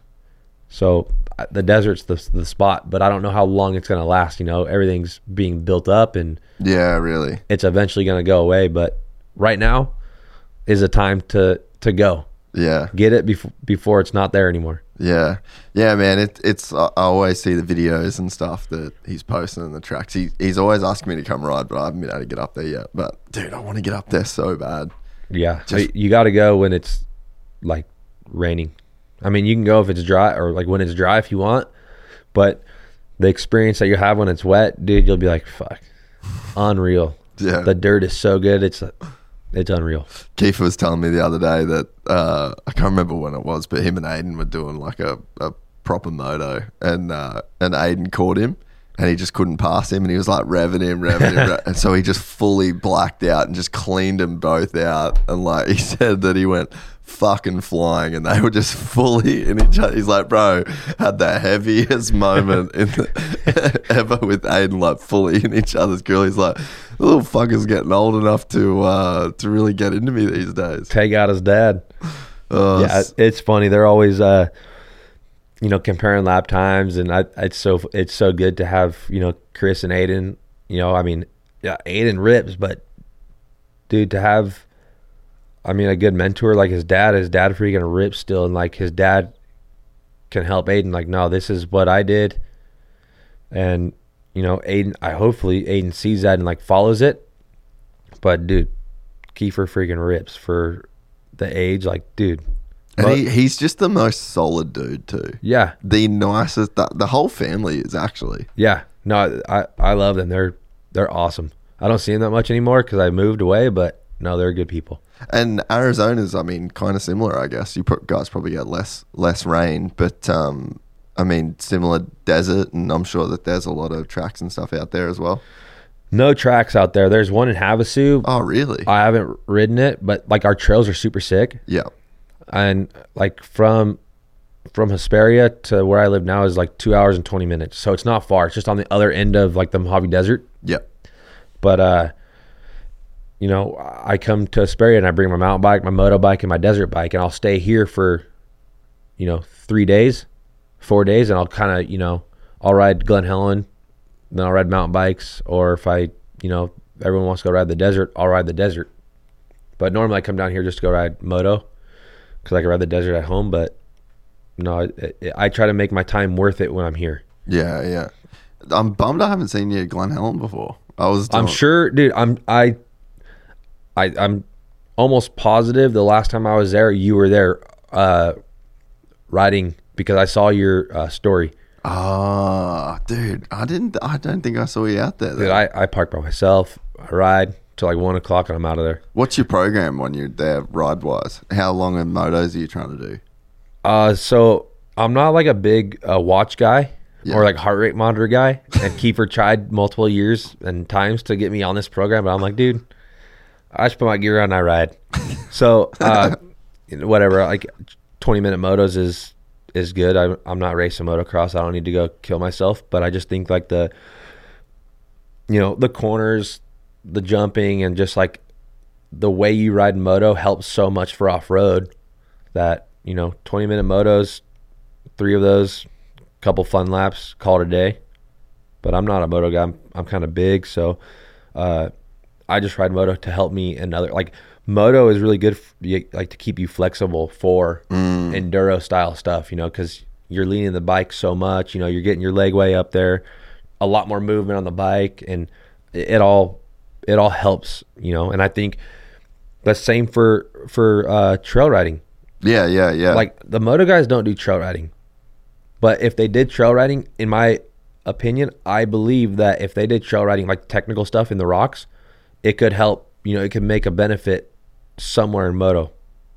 because how would only moto help you know enduro guys mm. so i'm No, no, I dude, I fully agree. Like when we we do these big rides in in Oz where we go to the tip of Australia and back.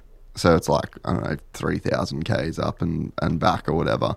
And you're on the bike for two weeks. It's like it's our own little Dakar, but we're getting on the piss every night and sleep, sleeping in swags. And we got all the all the support vehicles and that. But the end of that, it's funny. Like I actually had one day th- there was like one moment I remember. It was like I think it was the last or maybe second last day. So I mean, we're doing like eight hours on the bike pretty much every day, like through single track, fire roads, and got all the maps. Well, we got all the routes kind of pre-planned or whatever. And there's 16, 17 bikes, different skill levels, so you can kind of like send it or hang back and Yeah. go a bit slower. But there was like one day I drove out, filled my bike up, and I rode out, and I didn't even put my hand, my other hand on the handlebar until I was doing like 130 k's an hour, and I'm just like, I look down at the speed, I'm like, fuck, you get way too comfortable. Like when you do back to back to back to back to Yeah. back days, and then you just start to notice that you're doing things on the bike, it's way more of just like an extension of you because you're putting so much more like physical hours of riding on the bike. And you could do that's probably one day of riding is probably like eight, nine, ten days of moto. Yeah. So it's like to to be able to, and then if you do that back to back to back to back to back, the bike skill and ju- it's just like a general feeling that you have. Like even, you know, oh fuck, I got to turn around. Roar, You just ripping ripping yourself around, and it's it sounds like silly and trivial, but you get back on a moto track after that, and you just feel so much more comfortable on your dirt bike. Yeah, I mean, the, the balance. Mm. When you're riding enduro trails, it's all about balance and throttle control. Like, okay, the motocross and supercross guys, really good riders.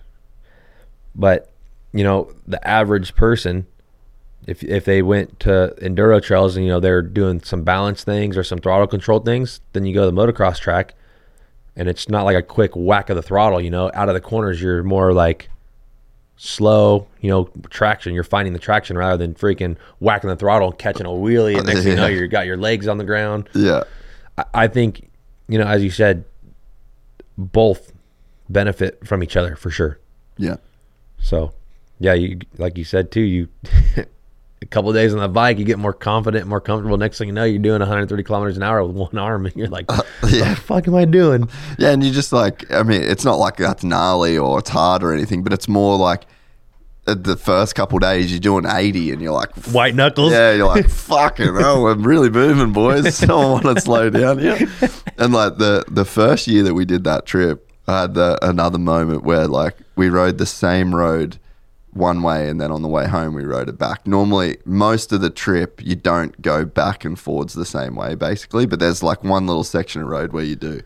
And I think on the first day was 80 Ks on the, it's just like a single lane dirt road through the bush, you know, and they've Yeah. got like kangaroos everywhere, big ant hills, just full like desert sort of scrub and uh, first day, you're like 80 Ks, boop, boop, boop, boop, boop, boop, boop, yeah, and then the, on the way back, just 130, full gas. and then you just you end up stopping for a piss and you're just like, fuck, that escalated like yeah. really, really, really quickly. You get comfortable, which is kind of scary. Yeah.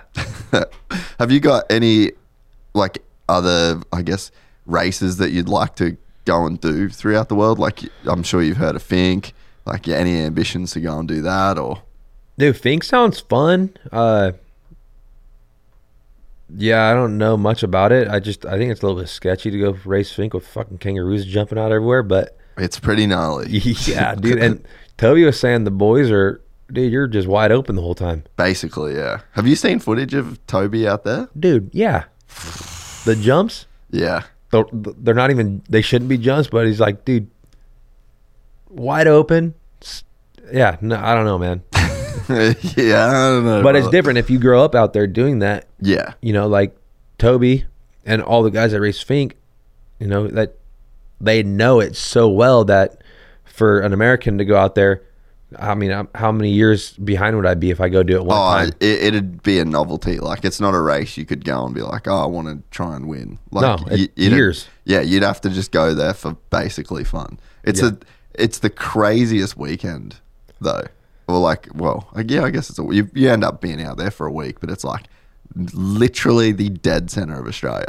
Like the geographical center of Australia is like 300 k's away from the finish line of the Wow. of the race. It's fucking mental, dude. And the whole it takes over the whole town.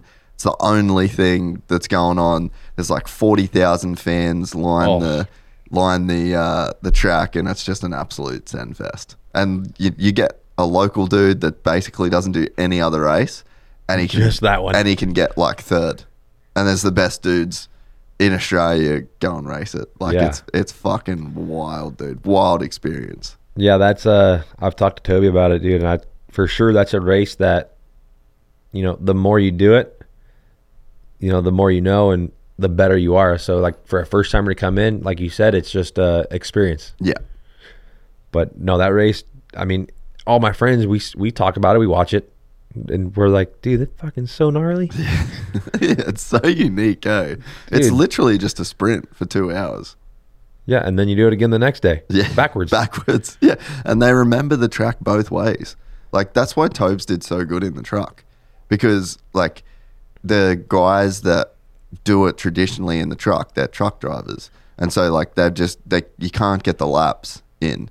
So and at speed, like maybe you can get in like a side by side, and you can you know run the track in the side by side, but the speed's so slow compared to the trophy truck or Yeah. buggy that you're in. So Tobes is running like well, he's going faster than the buggy. So it's like he's memorizing the track at speed way more, and that's why he just cleaned up. Like Yeah, so- legend races it one way, flies back, hops in the truck, races the truck, wakes up the next morning, rides down, flies back up. It's pretty insane, eh?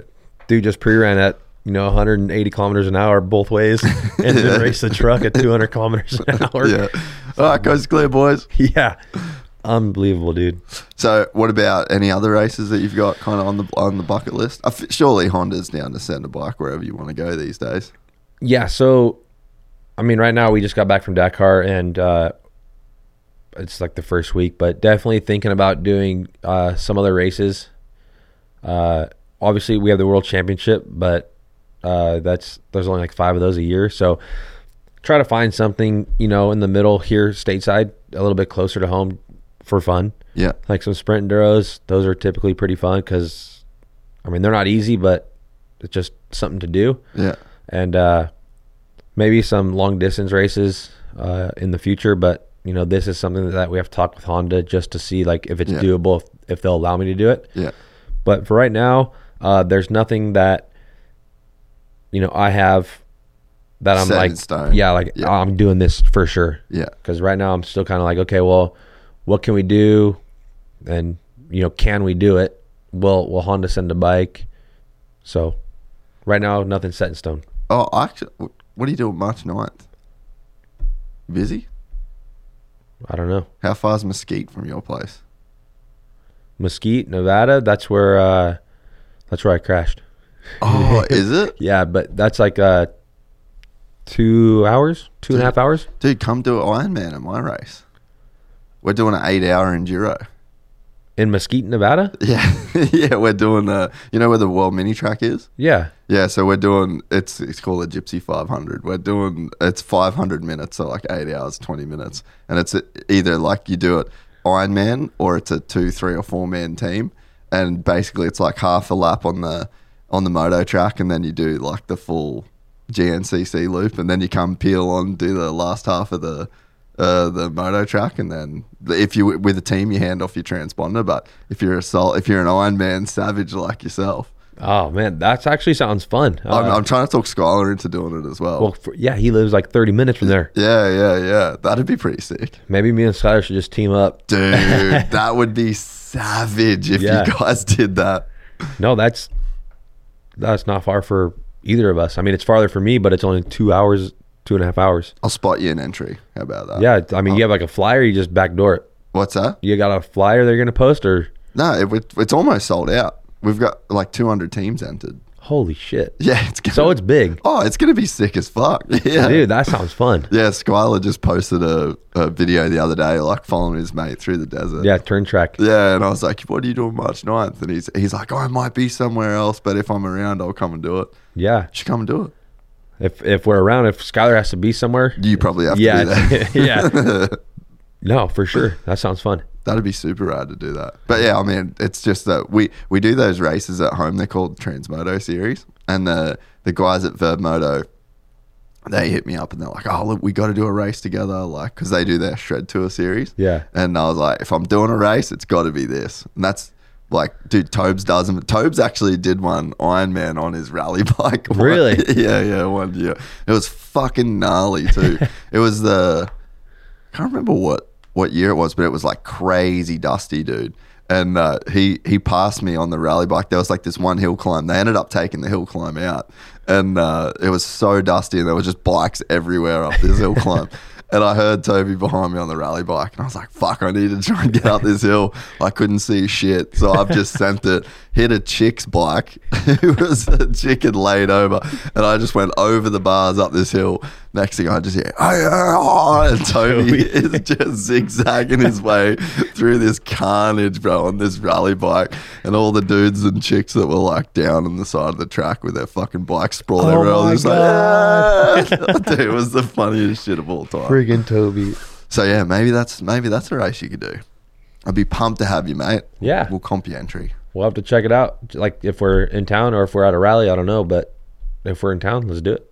Fucking sick. So uh, you been following the Supercross while you're over there? Were you able to? Were you able to see any highlights? Were you, you caught up on the season? Dude, the only thing, like, well, the first round we were in, we were in Dakar. The second round we just finished Dakar, but uh, dude, the hot thing right now is what happened with uh, Jet and Jason. I'm like, yeah, give me a take. I don't even know what happened. That's a problem. Like, What do you mean? they they were they were racing, bumping elbows, but I like at the finish line, Jet was fired up over it or something. Yeah, he was pissed. But why was he pissed? Well, I think. Did you see the footage of like Ando and him? Basically, he was pissed because Ando was doing his job. Ando was trying to keep him behind him, and he was not happy. They they had some like kind of sketchy moments, but yeah, I think Jet just lost his cool. No, I, I, I agree. Like, dude, like you're bumping elbows, no big deal. No one took each other. No one took someone out. Yeah, You you rubbed a little bit, but yeah, I think Jet definitely. I think got got fired up, way too fired up for what happened. yeah, But I was like, I'm like, what the? Why? Like, what's going on? It, it wasn't that bad. Like, neither of you guys crashed over it. Yeah. Rubbin's racing. You guys were doing good. Like, if it was a dry supercross, would that have happened? Maybe not. But, dude, I, I thought it was awesome. It gave the fans something to watch. Oh yeah, everyone's into it. Yeah. I actually had Ando in here last night talking about it. Really? Yeah, yeah, he's over it now. I think it was just one of those one of those things that you know heat heat of the moment kind of shit. For Jet, it was heat of the moment for sure. But I think like maybe Jet took it a little bit too far. Like at the end of the race, like they were grabbing each other's helmets. Like, dude, just at the end of the race, be like, hey, what the fuck? Like, why, why were, why were you doing that to me? Blah Yeah. blah. What? Well, why were you doing that to me? Yeah, But it's like, dude, at the end of the day, they were racing. They were both fighting for a position, and you yeah, know, like fourth, yeah, but way up there. but I mean, you're not just gonna give it away, you know? Like you got to fight for it. Yeah, And I don't know if Jet, uh, I, I think Jet was maybe expecting Anderson just to be like, go by. yeah. But I mean, they're both fighting for points, right? So, you know, Jason's not going to give it away. No, he's the last person Exactly. on the start line that is going to give that up. Exactly. And if, and if Jet was ahead of Jason and Jason was coming in for a pass, Jet ain't letting him pass. exactly. So it's, I think it's over nothing. Yeah. But I just think they're fired up a little Yeah. bit too much. Yeah. But hey, I, hey, you know what though? they look good. I love the passion. Yeah. Uh, like what it says to me is you got an 18 a 19 year old kid that wants to win so fucking bad that he forgot that he was in a stadium with 35,000 people and live TV coverage and like literally the entire supercross and motocross world watching and like it's literally the shot is like in the background of AP's win Dude, celebration you That's know? the best. oh, I'm just like oh my god Yeah, AP celebrating, and in the background you just see the two guys fighting. But I mean, at the end of the day, everyone's watching it. Everyone's talking about it. You guarantee. Well, I mean, the numbers are being crazy apparently on the like on Peacock and on the streaming and stuff. They said that it's like by far and away the best rating Supercross has ever had before this weekend, even. So I mean, it's good for the sport, right? Yeah, I mean the the Supercross is always fun, and dude, if you have a dry round every single round, in my opinion, it's kind of boring. Mm. Everyone's doing the same thing. Everyone's jumping the same. You know, if you get a hole shot, that guy's gone. But dude, the mud, I think it's badass, dude. The freaking people just getting squirrely all over the place, and it creates a good race. Yeah. Well, this mud was gnarly. Like I think San Francisco was full survival mode. Like the guys, it was I like that. yeah. Oh, but the, there wasn't a lot of racing in a sense. It was like a lot of surviving, and you got to really, you got to kind of see who. I think it's probably like a mindset thing, which you could probably speak to uh, as a Dakar guy. You know, it's like the mindset that you take into those difficult situations. And like there was even a vital interview with Jet where he was saying like, "Ah, I wish they cancelled it, and it was I didn't want to be there. And it's like you kind of see that in the results in a way. and then you see the guys that are just like, fuck it, like this is Yeah. what this is what we're doing, and they go out and like Eli did great, Kenny did great. Like you kind of see the guys that just mentally are down to go through it, but then this weekend in San Diego was gnarly in a sense because you could do the triple, you could do a lot of the jumps, but it was fucking sketchy. Yeah, so the slick. guys were full. The guys that were sending it were sending it. It was not cool. it was not cool. Yeah, I mean, like Toby's thing, rain, hell, or shine. Dude, you're gonna go out there and ride it. Hey, you signed up for it. Okay, if you're not a mud rider, then, dude, you can't win them all. Yeah, If you win them all, that's not a good. I mean, yeah, it's good for you, yeah, but it doesn't give the fans like, okay, if if you get the whole shot and you're just like that solid on a dry track, that guy's gone. yeah. But with the mud, dude, like look at look at the results. Like, how about freaking Plessinger, dude, sweeping it up? Yeah, yeah, man. I think, it, I think he. I spoke to him at press day, and I was like, "Bro, do you feel? Do you feel good?" And he's like, "Yeah, I actually feel really good." Because I watched him. I was like just watching the Instagram edits and shit. I'm like, "Fuck, he actually looks like he's ripping." So I just think he's ready this year. Like I just think he's gonna be. I think he's gonna be there. Maybe end. more than what eh, I, don't, I mean. It's a long season, but I don't think that he just won because it was a mud race. Yeah. Like I actually think that he's a guy that can win this year in- Well- in, any condition. Well, from last year, you know, when he had the led the whole race, dude. In Detroit, Yeah. damn, And I think that, you know, that might have got like in his head, like, I can win. I, I can do this. Yeah, And then obviously, whatever things happened throughout the year and, you know, new year, he was fired up and he's like, I, I've done it before. I could do it again. So I'm going to, you know, I'm fired up. I want to do this. yeah. And yeah, I mean, hopefully, yeah, I, I like the guy. He's freaking He's the man, awesome. dude. Have you ever got to hang out with him at all? No, no, but I just like from following him and Yeah. interviews and stuff. I, I think he's like a real down to earth guy. And he's the same in person. Yeah. You know, like he's just that. He's just that guy. We'll see this weekend. Let's see if he puts it together and does it again. Yeah. Can you relate to that with like when you? I mean, how long did it take you to get a stage win at, at Dakar? My first, uh, I got a stage win in my second year, Yeah. but uh, it was only like my second Dakar, and I had no idea what the fuck I was doing out there, dude. I was like, oh my gosh, I'm I'm opening the day, dude. I got lost like kilometer twenty, but yeah, no, it's it's nerve wracking, but yeah, like if if you've done it before, you tell yourself like, well, I've done it, I can do it again, Yeah. Yeah. and once you know you could do it again, or once you know you've done it and it can be possible, then it, I think it puts you on another level of of like hard work. You know, like if you're not ever getting to the top, then I think you start going down. But then if you got to the top, you know, and then you don't have so much success, and you start falling down. But then you stop and think about it, like, well, I'm the same guy.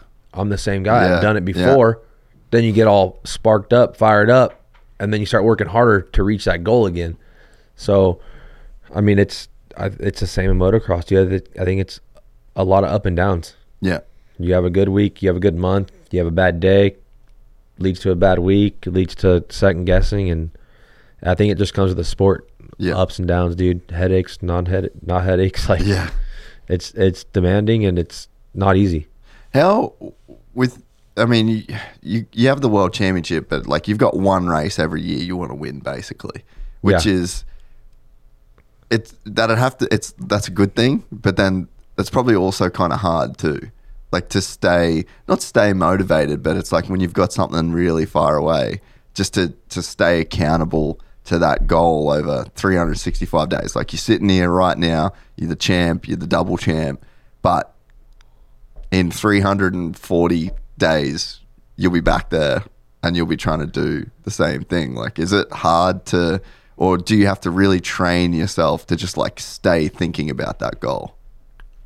like honestly i'm already thinking about the next one but uh you know you you have to go uh you you're in it but then you have to step away from it you know for a week or two just to like Decompress. decompress Yeah. and then get back into it and um yeah obviously we want to win the dakar and you know from when we get home end of January. We have more or less time off until like August, and then around August is like when we start, you know, 100% focus for the Dakar because I mean it takes that many months to get, mm. you know, prepared for it properly.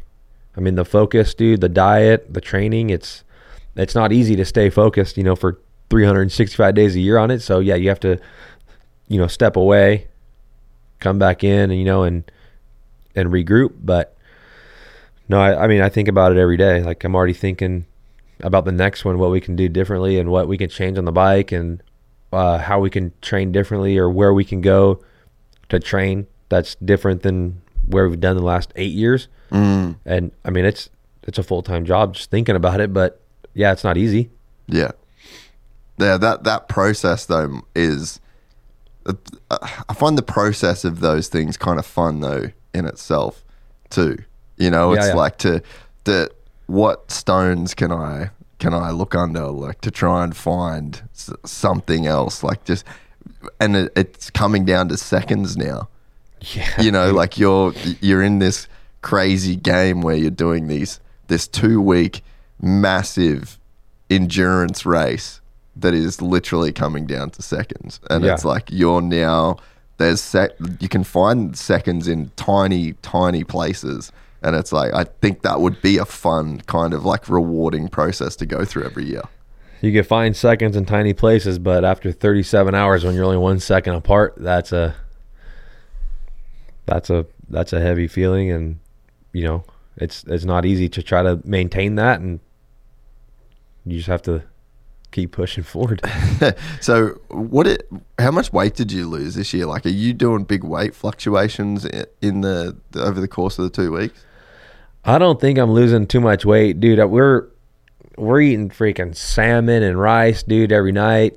Uh, we're eating burgers for lunch. Like I, I don't know, maybe I lost five pounds, but Okay. not not so you're not much. doing big weight swings No. because I know that Tobes had like some pretty big weight swings back in the day, and he'd like try and come in heavy because he knew that he was going to lose heaps of weight.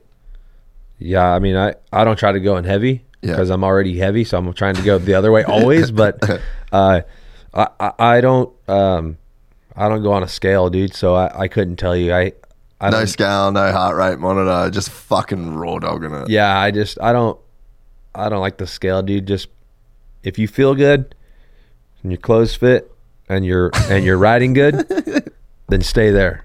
yeah. If you're like losing too much weight and then you go riding and next thing you know you're tired in 10 minutes, then maybe where you were before you lost the weight or the muscle is where your body wants to be. I mean, you you should know where your body's happy. I mean, I'm a fat kid at heart, dude. I freaking I love ice cream and cake and brownies and cookies. I love all the stuff that's not good for you, but it's really hard to, you know, stay my lane and eat good. And I don't buy that shit, but yeah, dude, I got my parents' house, it's like full of it. Or I go to someone's house, I'm like, Yeah, give me that. Can I have a cookie? Yeah, yeah, yeah. Like, hey, you got sour candy? Yeah, no, it's bad. Oh, that's so funny. So you just what? Uh, what's your thinking behind no heart rate monitor, no scales, none of? You just you don't want any of the details. You just want to like you're a feeler, not a thinker. Uh, yeah, feeler, not a thinker. And I did the scale thing before, and I did the heart rate thing before, but just uh, the scale. I mean, the scale just upsets me, you know, because I'm I think like fuck, dude, I work my ass off, dude, and I eat. Well, lately I haven't. Like this week, I didn't eat too good because I'm at home, and I'm like, dude, I'm gonna eat whatever I want right now. Yeah, but yeah. like before the Dakar or whatever, you know, I work my ass off. I eat as good as I can, and I step on the scale, and it's like I'll be one pound lighter, and I'm like, dude, I worked my ass off for three months. I ate clean. I lost one pound. Like, for me, that's stressful. Trying to work my thinking I'm working my ass off and eating good, and then stepping on the scale and not seeing the results that I'm I should be seeing. Yeah, yeah, So I'm like, ah, dude, I'm just gonna work my ass off and eat what I want. yeah. And the scale, whatever. I Yeah. go to the scale when I go to the doctors. Dude, I love that. And no, like the the heart rate monitor for me, like I've I use it mainly for sleep and recovery, like just to know where I'm at on my like HRV and then the kind of sleep that I got. Like right right now this week, I probably pushed a bit too hard, like with work, and I had some really hard training sessions. So I'd look at my Garmin now, and it's basically says like, "Don't train." Take a rest. Yeah, yeah. so and I I rel- not rely on it, but I mean I'd use that shit to make a lot of decisions. But with you, you're just fully going off like how you feel every day. Yeah, like if like if I'm tired, I know that I'm tired because I'll I'll know right away. Like if I if I go to the gym and I'm tired, but I don't wear like the heart rate monitor, and I go to the gym and I start like working out, and I'm like, okay, for sure the body's tired because I have zero energy, and I'm moving slow. Yeah, Then I'll just do the workout, but really slow and just to get movements. And then on the bike, um, like for moto, whatever, I just do it anyways. but definitely like how you said, like you're sleeping, you know, like your sleep score or whatever. You definitely know, like in the morning, if you're tired. If you wake up early and like you're fired up, you're probably ready to go. But then if you wake up and you're like kind of slow moving, then that's another sign yeah. but I don't just to worry about all that stuff is Just extra. extra stuff. Yeah, your battery's fucking dead. Your watch ain't charged. Your thing's not connecting to your phone. It's next thing much. you know, you're like, hey guys, wait. You gotta connect it. You gotta lick your strap again and change it. it's difficult. Oh, I fucking love it because uh, I'm just the opposite. I'm just I'm just that guy. But and you know what? I ain't winning shit. so maybe there's a method to the madness. Kiefer's all about the heart rate strap, dude. Oh yeah, yeah. Maybe it's just vet guys. Maybe it's just maybe, guys. Maybe you're just not old enough yet, bro. Vet speed. Yeah, Shit. No, I don't. Yeah, I just. I just go for it, dude. raw dog it. Yeah. Fucking like it, America, bro. I work Monday to Friday, and Saturday and Sunday's my day off. it's dude. simple. Yeah, two days of rest, all I need. How uh, how many days are you riding like through the weeks normally? So before Dakar, uh, three days a week, like three road books a week. Oh yeah, Yeah, and then uh, if I'm not doing road books, I'll go to like two days motocross, yeah. or like if I don't go to motocross, I'll just ride trails. Then like some road biking. Yeah. And then as far as the gym goes, what what kind of program do you run So there? actually, I haven't gone to the gym uh, from like October to now, just because I was trying something different. Like going to the gym, like you you like gain muscle, lose fat. You know, you get built up a little bit more. But I feel like the gym, I was losing like flexibility. Mm. So I stopped going to the gym like just before Dakar to like try to gain flexibility in, on the motorcycle. Yeah. I don't know if it worked. I mean, yeah, we won the Dakar, but I can't tell you it's because I didn't go to the gym. yeah. But I can tell you, like, since I haven't gone to the gym in a couple months, I'm not as sore. Mm. Dude, I go to the gym, I'm freaking sore for like three days. Yeah. Like, sometimes if it's a gnarly workout, I can't even move the fucking next day. Yeah. Do you do much stretching? No. That's why you, that's why you lose flexibility right there, brother.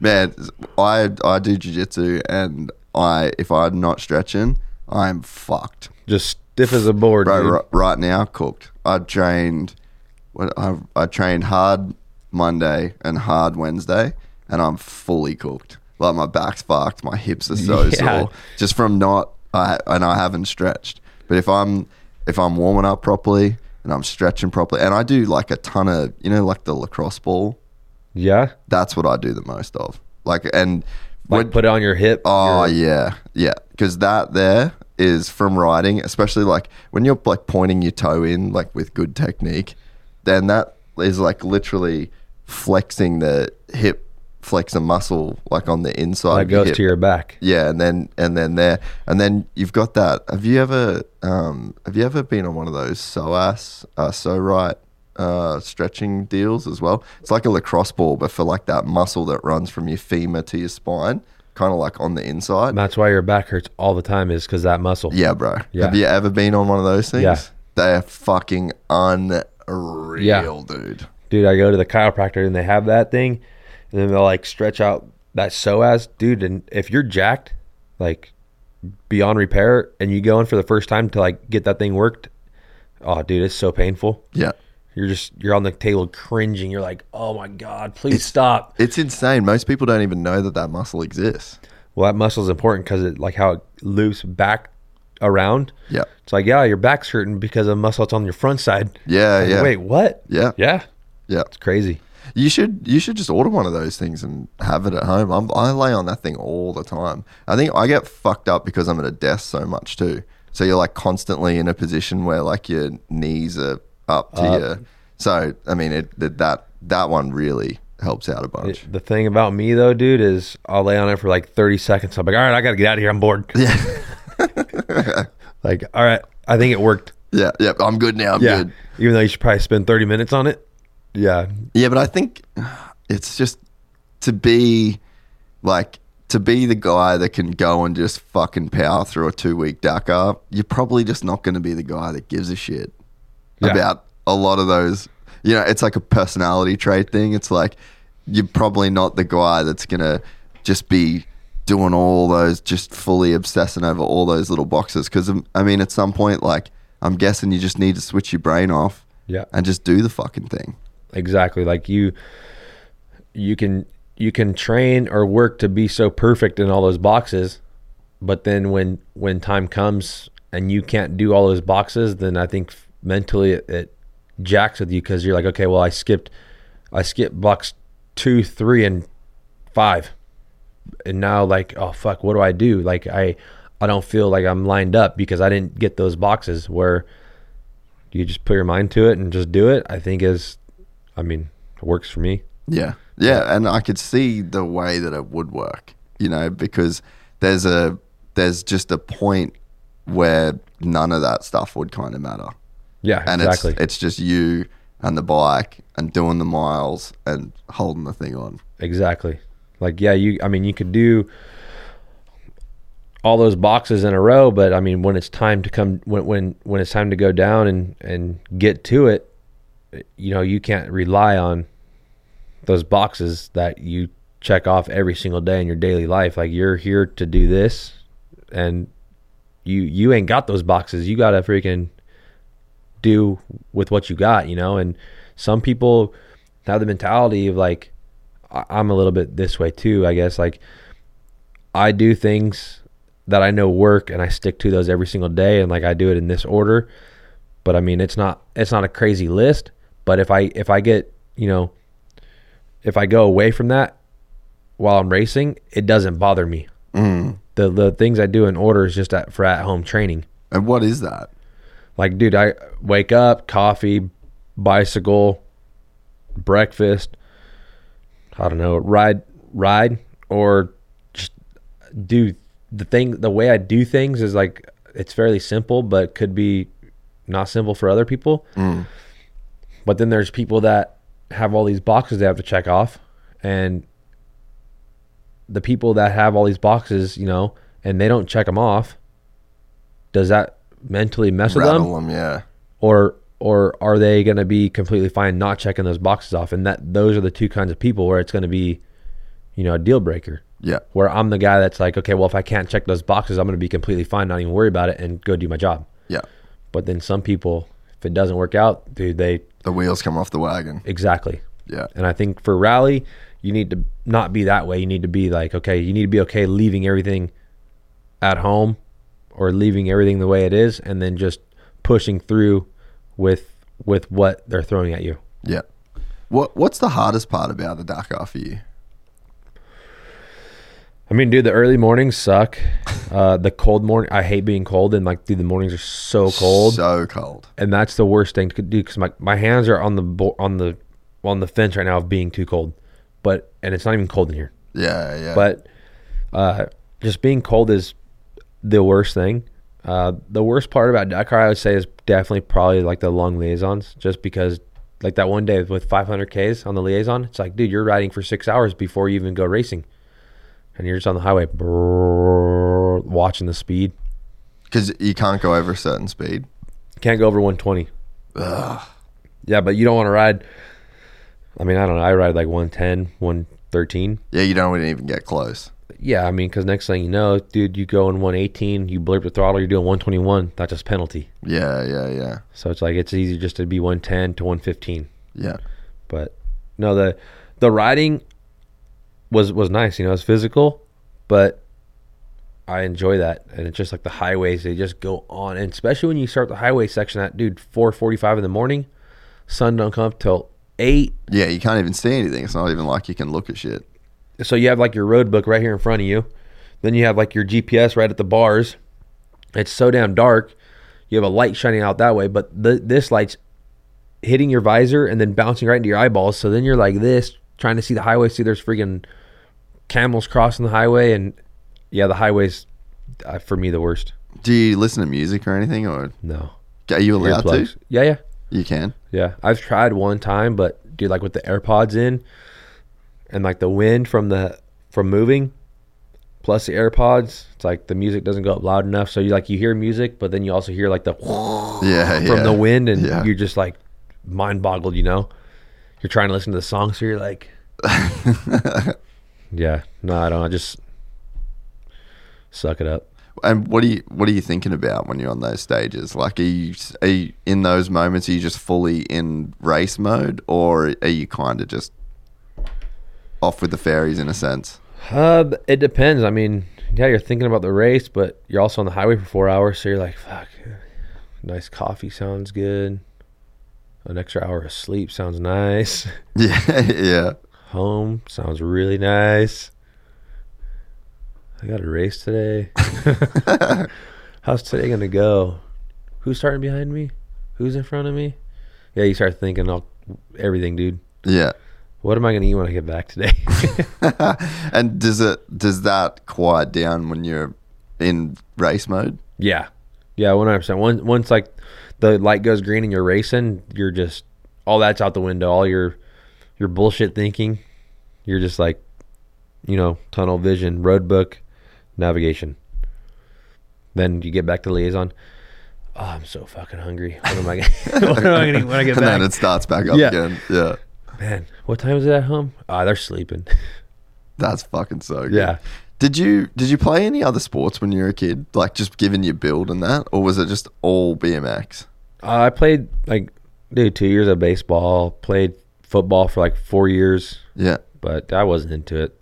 Just uh, what it was like the team thing that you weren't that into, or I don't know if it was a team thing that I wasn't into or uh, the coaches trying to be like big bad bullies or my parents want me to do shit I didn't want to do or yeah, I don't know what it was. I just you know, like the team thing's cool because you know it's a team, so everyone has to work together. And if no, if everyone doesn't work together, nothing's gonna happen right. You know, and that's what's cool about a team sport. But also, what's cool about like solo is everything's on yourself. Mm. And if like you mess up, it's not on the team. You can't blame anyone else but yourself. So, you know, it's both are really cool in their own aspects, but I just rather, you know, I don't know, do things myself and I can only blame myself. I don't know. yeah. And I think that motorsports kind of has a pretty cool element of it's a solo sport and it's all on you, but there, there is like a pretty big team involvement. So you almost get the best of both worlds in a sense, especially like preparation and in the bivouac and things like that. Like you are relying on so many people, but like the actual task at hand kind of does come down to just your own effort. Exactly. It's it's a perfect mix between both worlds because yeah, you have a team. You have a team like you're not sharing the bike. Yeah. You're riding your own bike, but yeah, you have a mechanic and you have like a helper, an assistant. But when it comes down to actually racing and your time, then it comes down to you and you only. So, like you said, it's it's a perfect mix for both worlds because you have both. So I, I enjoy it. I mean, I, I like it like this, and just like ball sports for me, I was never like good at them anyways. So mm. it's just something I'd never pursued. Yeah, I feel like just yeah, your build though, and like just the the mindset, like you'd probably would have been a bit of a badass and won a like football or whatever. That I was not trying. Yeah, no, no interest in that. I mean, they'd make a lot more money for sure, but I don't know. I just I enjoy like the adventure part of life. yeah, you know and, and what i do right now in my career it allows me to do almost anything i want like within reason but uh i'm lucky i get to travel the world and ride motorcycles on all these different continents and different countries and i think that's pretty amazing and actually This year, uh, I've never been to Australia, so I'm going to Australia with Cameron Steele to go ride around. Sick. Yeah, When's that? June 13th. Oh, okay. We I'll, fly. I'll be back home then. Actually. Yeah, we fly June 13th from here, and then I think the ride starts like on the 16th. What? So what ride are you gonna do? Just, I don't even, dude, I don't know. Just aim and A. Just get. Just gonna show up with a gear bag, dude. Adventure. I love Yeah. that. Yeah, I, I don't know. I don't even know where where we're flying into. No shit. Yeah. like a six day ride. I love that. I wonder. I wonder where he's going. We're for sure gonna go probably to what you said, like the more northern part, or Oh, dude. I hope you're doing that ride. yeah, I, th- I don't know. I, th- I I would assume we're gonna go to like the most epic places. Yeah. So That'd be sick. If Yeah. you if you do Cape York, it'd be so so much fun for you. Yeah. like just awesome single trail mixed with fire roads, mixed with like rocky shit, just like and so remote. You won't see fuck all people. Like everything is just basic. Like what about on kangaroos? Oh yeah, dude. Uh, a That's what I want to see. they're everywhere. A guy actually died the day after we, uh, the day after we got to the top. A dude basically swerved like to avoid a kangaroo. Ended up going off hitting a tree. Died the same riding to the tip. The same. Really? Yeah, the day after we were there. Yeah. Damn. So they're definitely there. Fucking gnarly, but and it's just like crazy, crazy remote, man. There was another guy. I um, I went fully over the bars. I'll actually I'll show you the video after. There was like a single track kind of. It, it's basically just like a logging track, like through the through the scrub, and uh, a lot of the four wheel drive guys they're in like the wet season, you can't get up there. So the trees will start to grow. So then the first guys come through and they- they'll do their four wheel drive track. So they'll get a chainsaw out and they'll just cut the stumps off basically low enough so that the car can drive over them.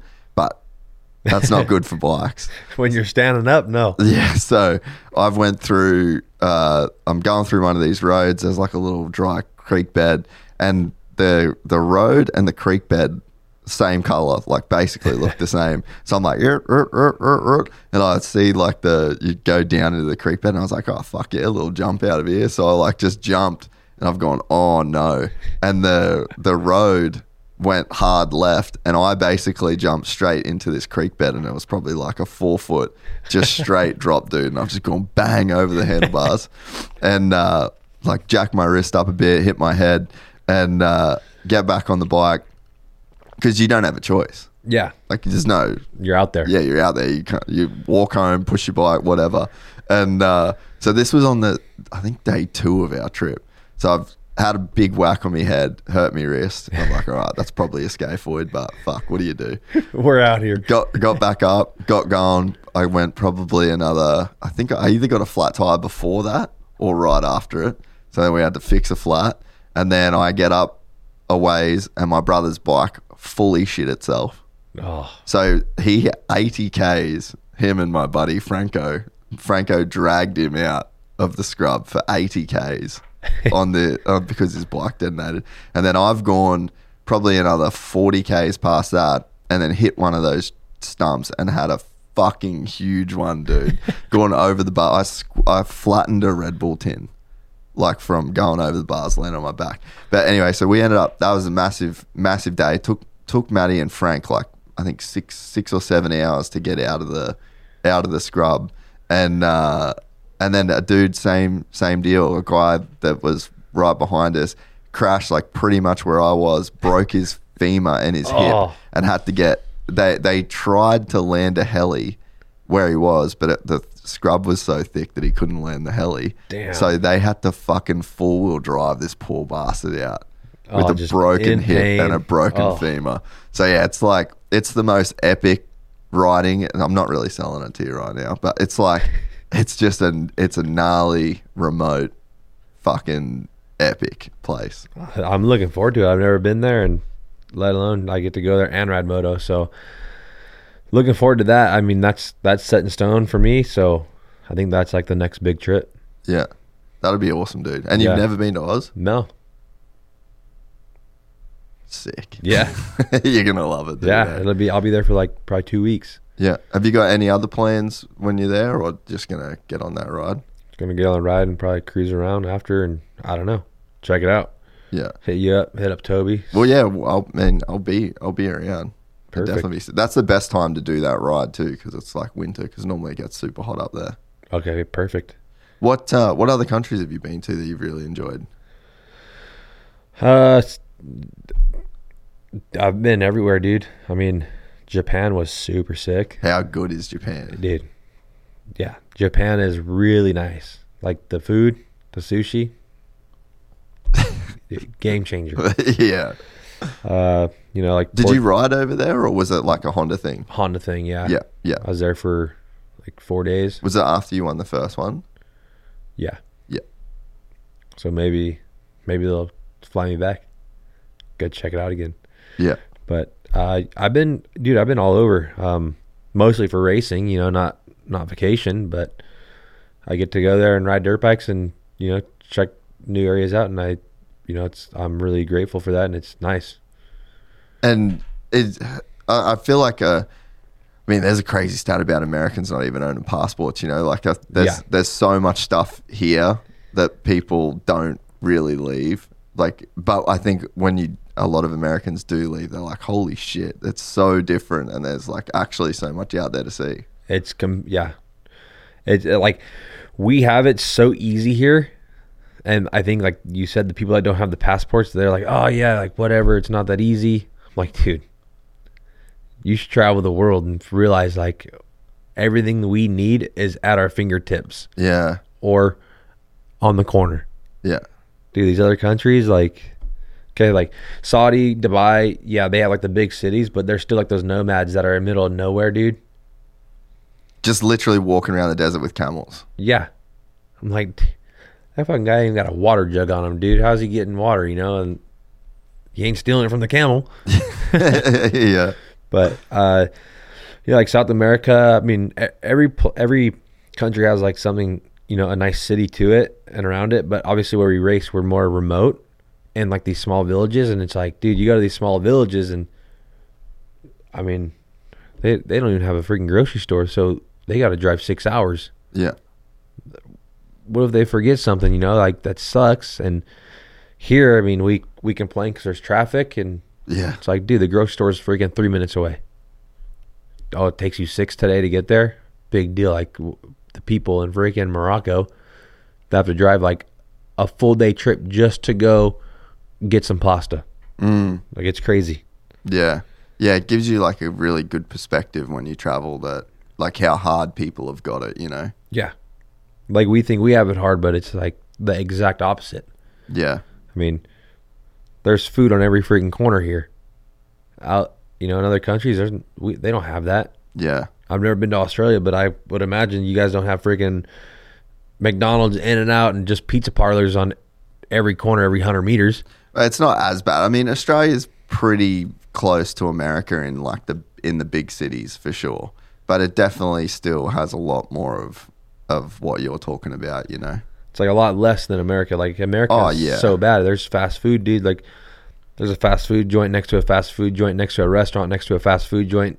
You know, there's we're outnumbered by fast food joints instead of grocery stores. You know, it's crazy. Where in other countries, it's a exact opposite. Yeah. You have more grocery stores than fast food joints. Like the only fast food joint I think I've ever seen is a McDonald's, and even that is so like spread out. It's Yeah. no McDonald's, dude, got one on every corner here in America, Yeah. and a Starbucks. Yeah.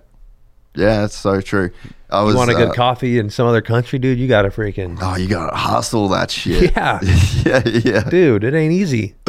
Uh, as soon as I got to Dubai, I just bought a go Breville coffee machine for myself. I'm a big, big morning coffee guy. Got- Uh, the I got Bravo coffee machine. The which one? What one did you say? Breville. Breville. That's like the the legit one, right? Yeah, yeah, yeah. Dude, uh, my teammate Adrian has this one. Oh yeah, the little single like the Yeah, dude. grind it up, tamp it down. Yeah, yeah, that's the shit. Uh, are you a big, you a big coffee guy though? Yeah, but I don't. I have an It's just like a heart rate monitor. You just Yeah. fucking simplest coffee machine they make. That's what you got. Yeah, I got like I have an espresso machine, then I have like a French press, but the end of the day, it's like just too hard. So I just buy like a dark roast coffee. I have a Keurig, but I make a small cup, and then I just make my own cappuccino out of that with the freaking thing. but no, the espresso machine's nice. I'll break it out once in a while, but it's just dude, it's a lot of work for a little coffee. What I think I I need is like, dude, have you seen those those little Nespresso Oh, they're good. like with the little Yeah, the little pods. dude for a quick shot, dude? That is the best machine. You could, but uh, you should probably buy yourself something now. You've just won Dakar. You got a bonus coming. Why don't you buy it? There's really good like Breville's that are auto, so you don't have to fully fuck with it. Maybe you should lash out. Maybe I should check it out. Maybe you should. I think you should. You should give yourself something out of this win. But the Nespresso one, I could take it in my truck when I go camping and plug that thing into the back too. That is true. Yeah, yeah, it's that is fairly easy and they're cheap. Yeah, I'm cheap. I have a nice vehicle, dude, but I, I like skimp out on everything else. yeah, Like I don't buy clothes. Well, I mean sponsors like give more than enough clothes, but dude, I run, I run my shit till it can't to the it. wheels fall off. Yeah, like dude, the grocery store. I'm like, you got to be kidding me! How much money is this fucking steak and salad?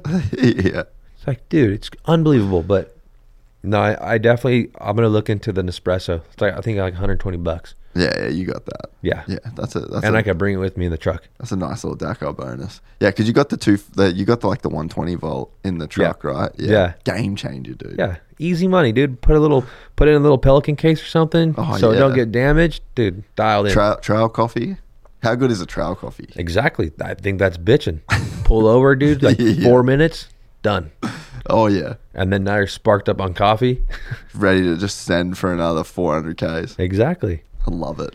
I was uh I was watching a doco the other day just to go back to that whole America thing. Like, it, there was uh, a guy who was. Have you ever seen Channel Five News? Yeah, Andrew I watch Ca- it every morning, dude. You you do Andrew Callaghan. Yeah. So have, did you have you watched the uh, his special on like the illegal immigrants yet? I don't think so. Dude, so so fucking gnarly. Eh? Like it just when you were talking before, it kind of just like made me think of that. Like America has uh like the view on immigration that they have, but uh, it's like from people that haven't been to other countries that like haven't seen legit poverty, and it was so like heartbreaking in a sense to just see all of these. He's like interviewing these people speaking in Spanish as they're like they've literally hopped the border wall and they've like gone through the fences. And it's like a mum with four kids. And like the way they speak about America is like this is the place where you can come and make your dreams happen. This is the place that's for and it's just like fuck it's so heavy when you when you've been to those places you see the poverty and then you see like the lengths that people will go to to like literally walk to America and like Yeah. the amount of people that are, that die in the desert every day making that crossing and shit like when you talk about like how good America is and like people don't understand how good they've got it like there's literally people dying walking here To get here. that's yeah. how good it is. And it's like that perspective is lost on people sometimes. Yeah. They don't realize what. I mean, you don't realize what you have until it's gone, right? Yeah, or if you've never seen anything else. Yeah. Like if you've never experienced another place, like if you go to a place like Vietnam, you know, like we've ridden motorcycles across Vietnam and you've got your cities and it's the same as every other city. But you get out into the hills and like we'd see kids, like three, four year old kids that had never seen a white person. They're just like, They're they're staring at you like you're.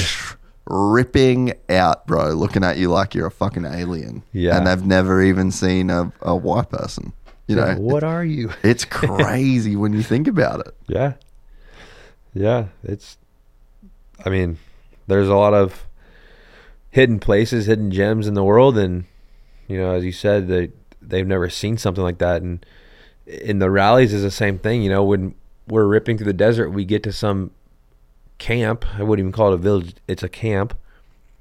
And they're just like, Yeah. like, what are you? Yeah. And then like the kids are like throwing rocks at you, and you're like, what?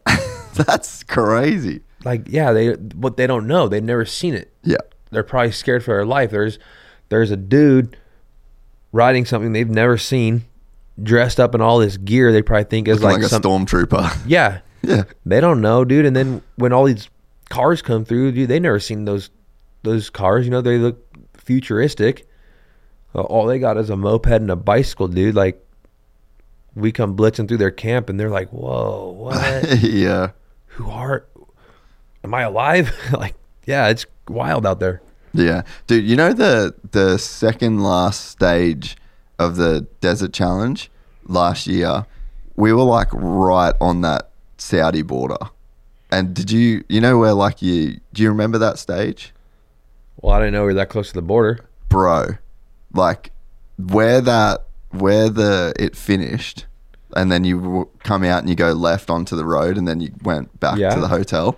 Dude, me and my brother, we tried to drive to the border and it was maybe like oh 400 meters from where that you guys turned left and got, got on the road was like this massive like do not cross and then we we like got up close military truck drove out like hey boys can't be here and shit that was so gnarly Wow, dude. they're on. That's- they're in force. that's how close it, it was there so like when you guys doing the these rallies there like man you just would have no idea the kind of stuff that you're actually close to eh yeah, fuck.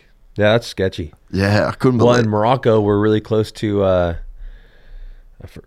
the neighbor country that doesn't like it. Uh, I don't know. I forgot, I forgot the name of it, but yeah, we're pretty close to the border there, and it's like a big no-no. yeah But I thought, like, yeah, Well, I mean, I don't think it's like not that anything gnarly was going on, but like it was just one of those. It was like a, I guess, like a military border in a sense, to where it's yeah, like, military only. yeah, this like this is the border of Saudi, and if you ain't military, you're not coming past here. Yeah, you got to and it's- go around. And we're like right there, Wow. and those dunes are crazy there, right? The the Liwa, those The Liwa dunes. Liwa dunes. Are they the biggest dunes you've seen, or are they bigger?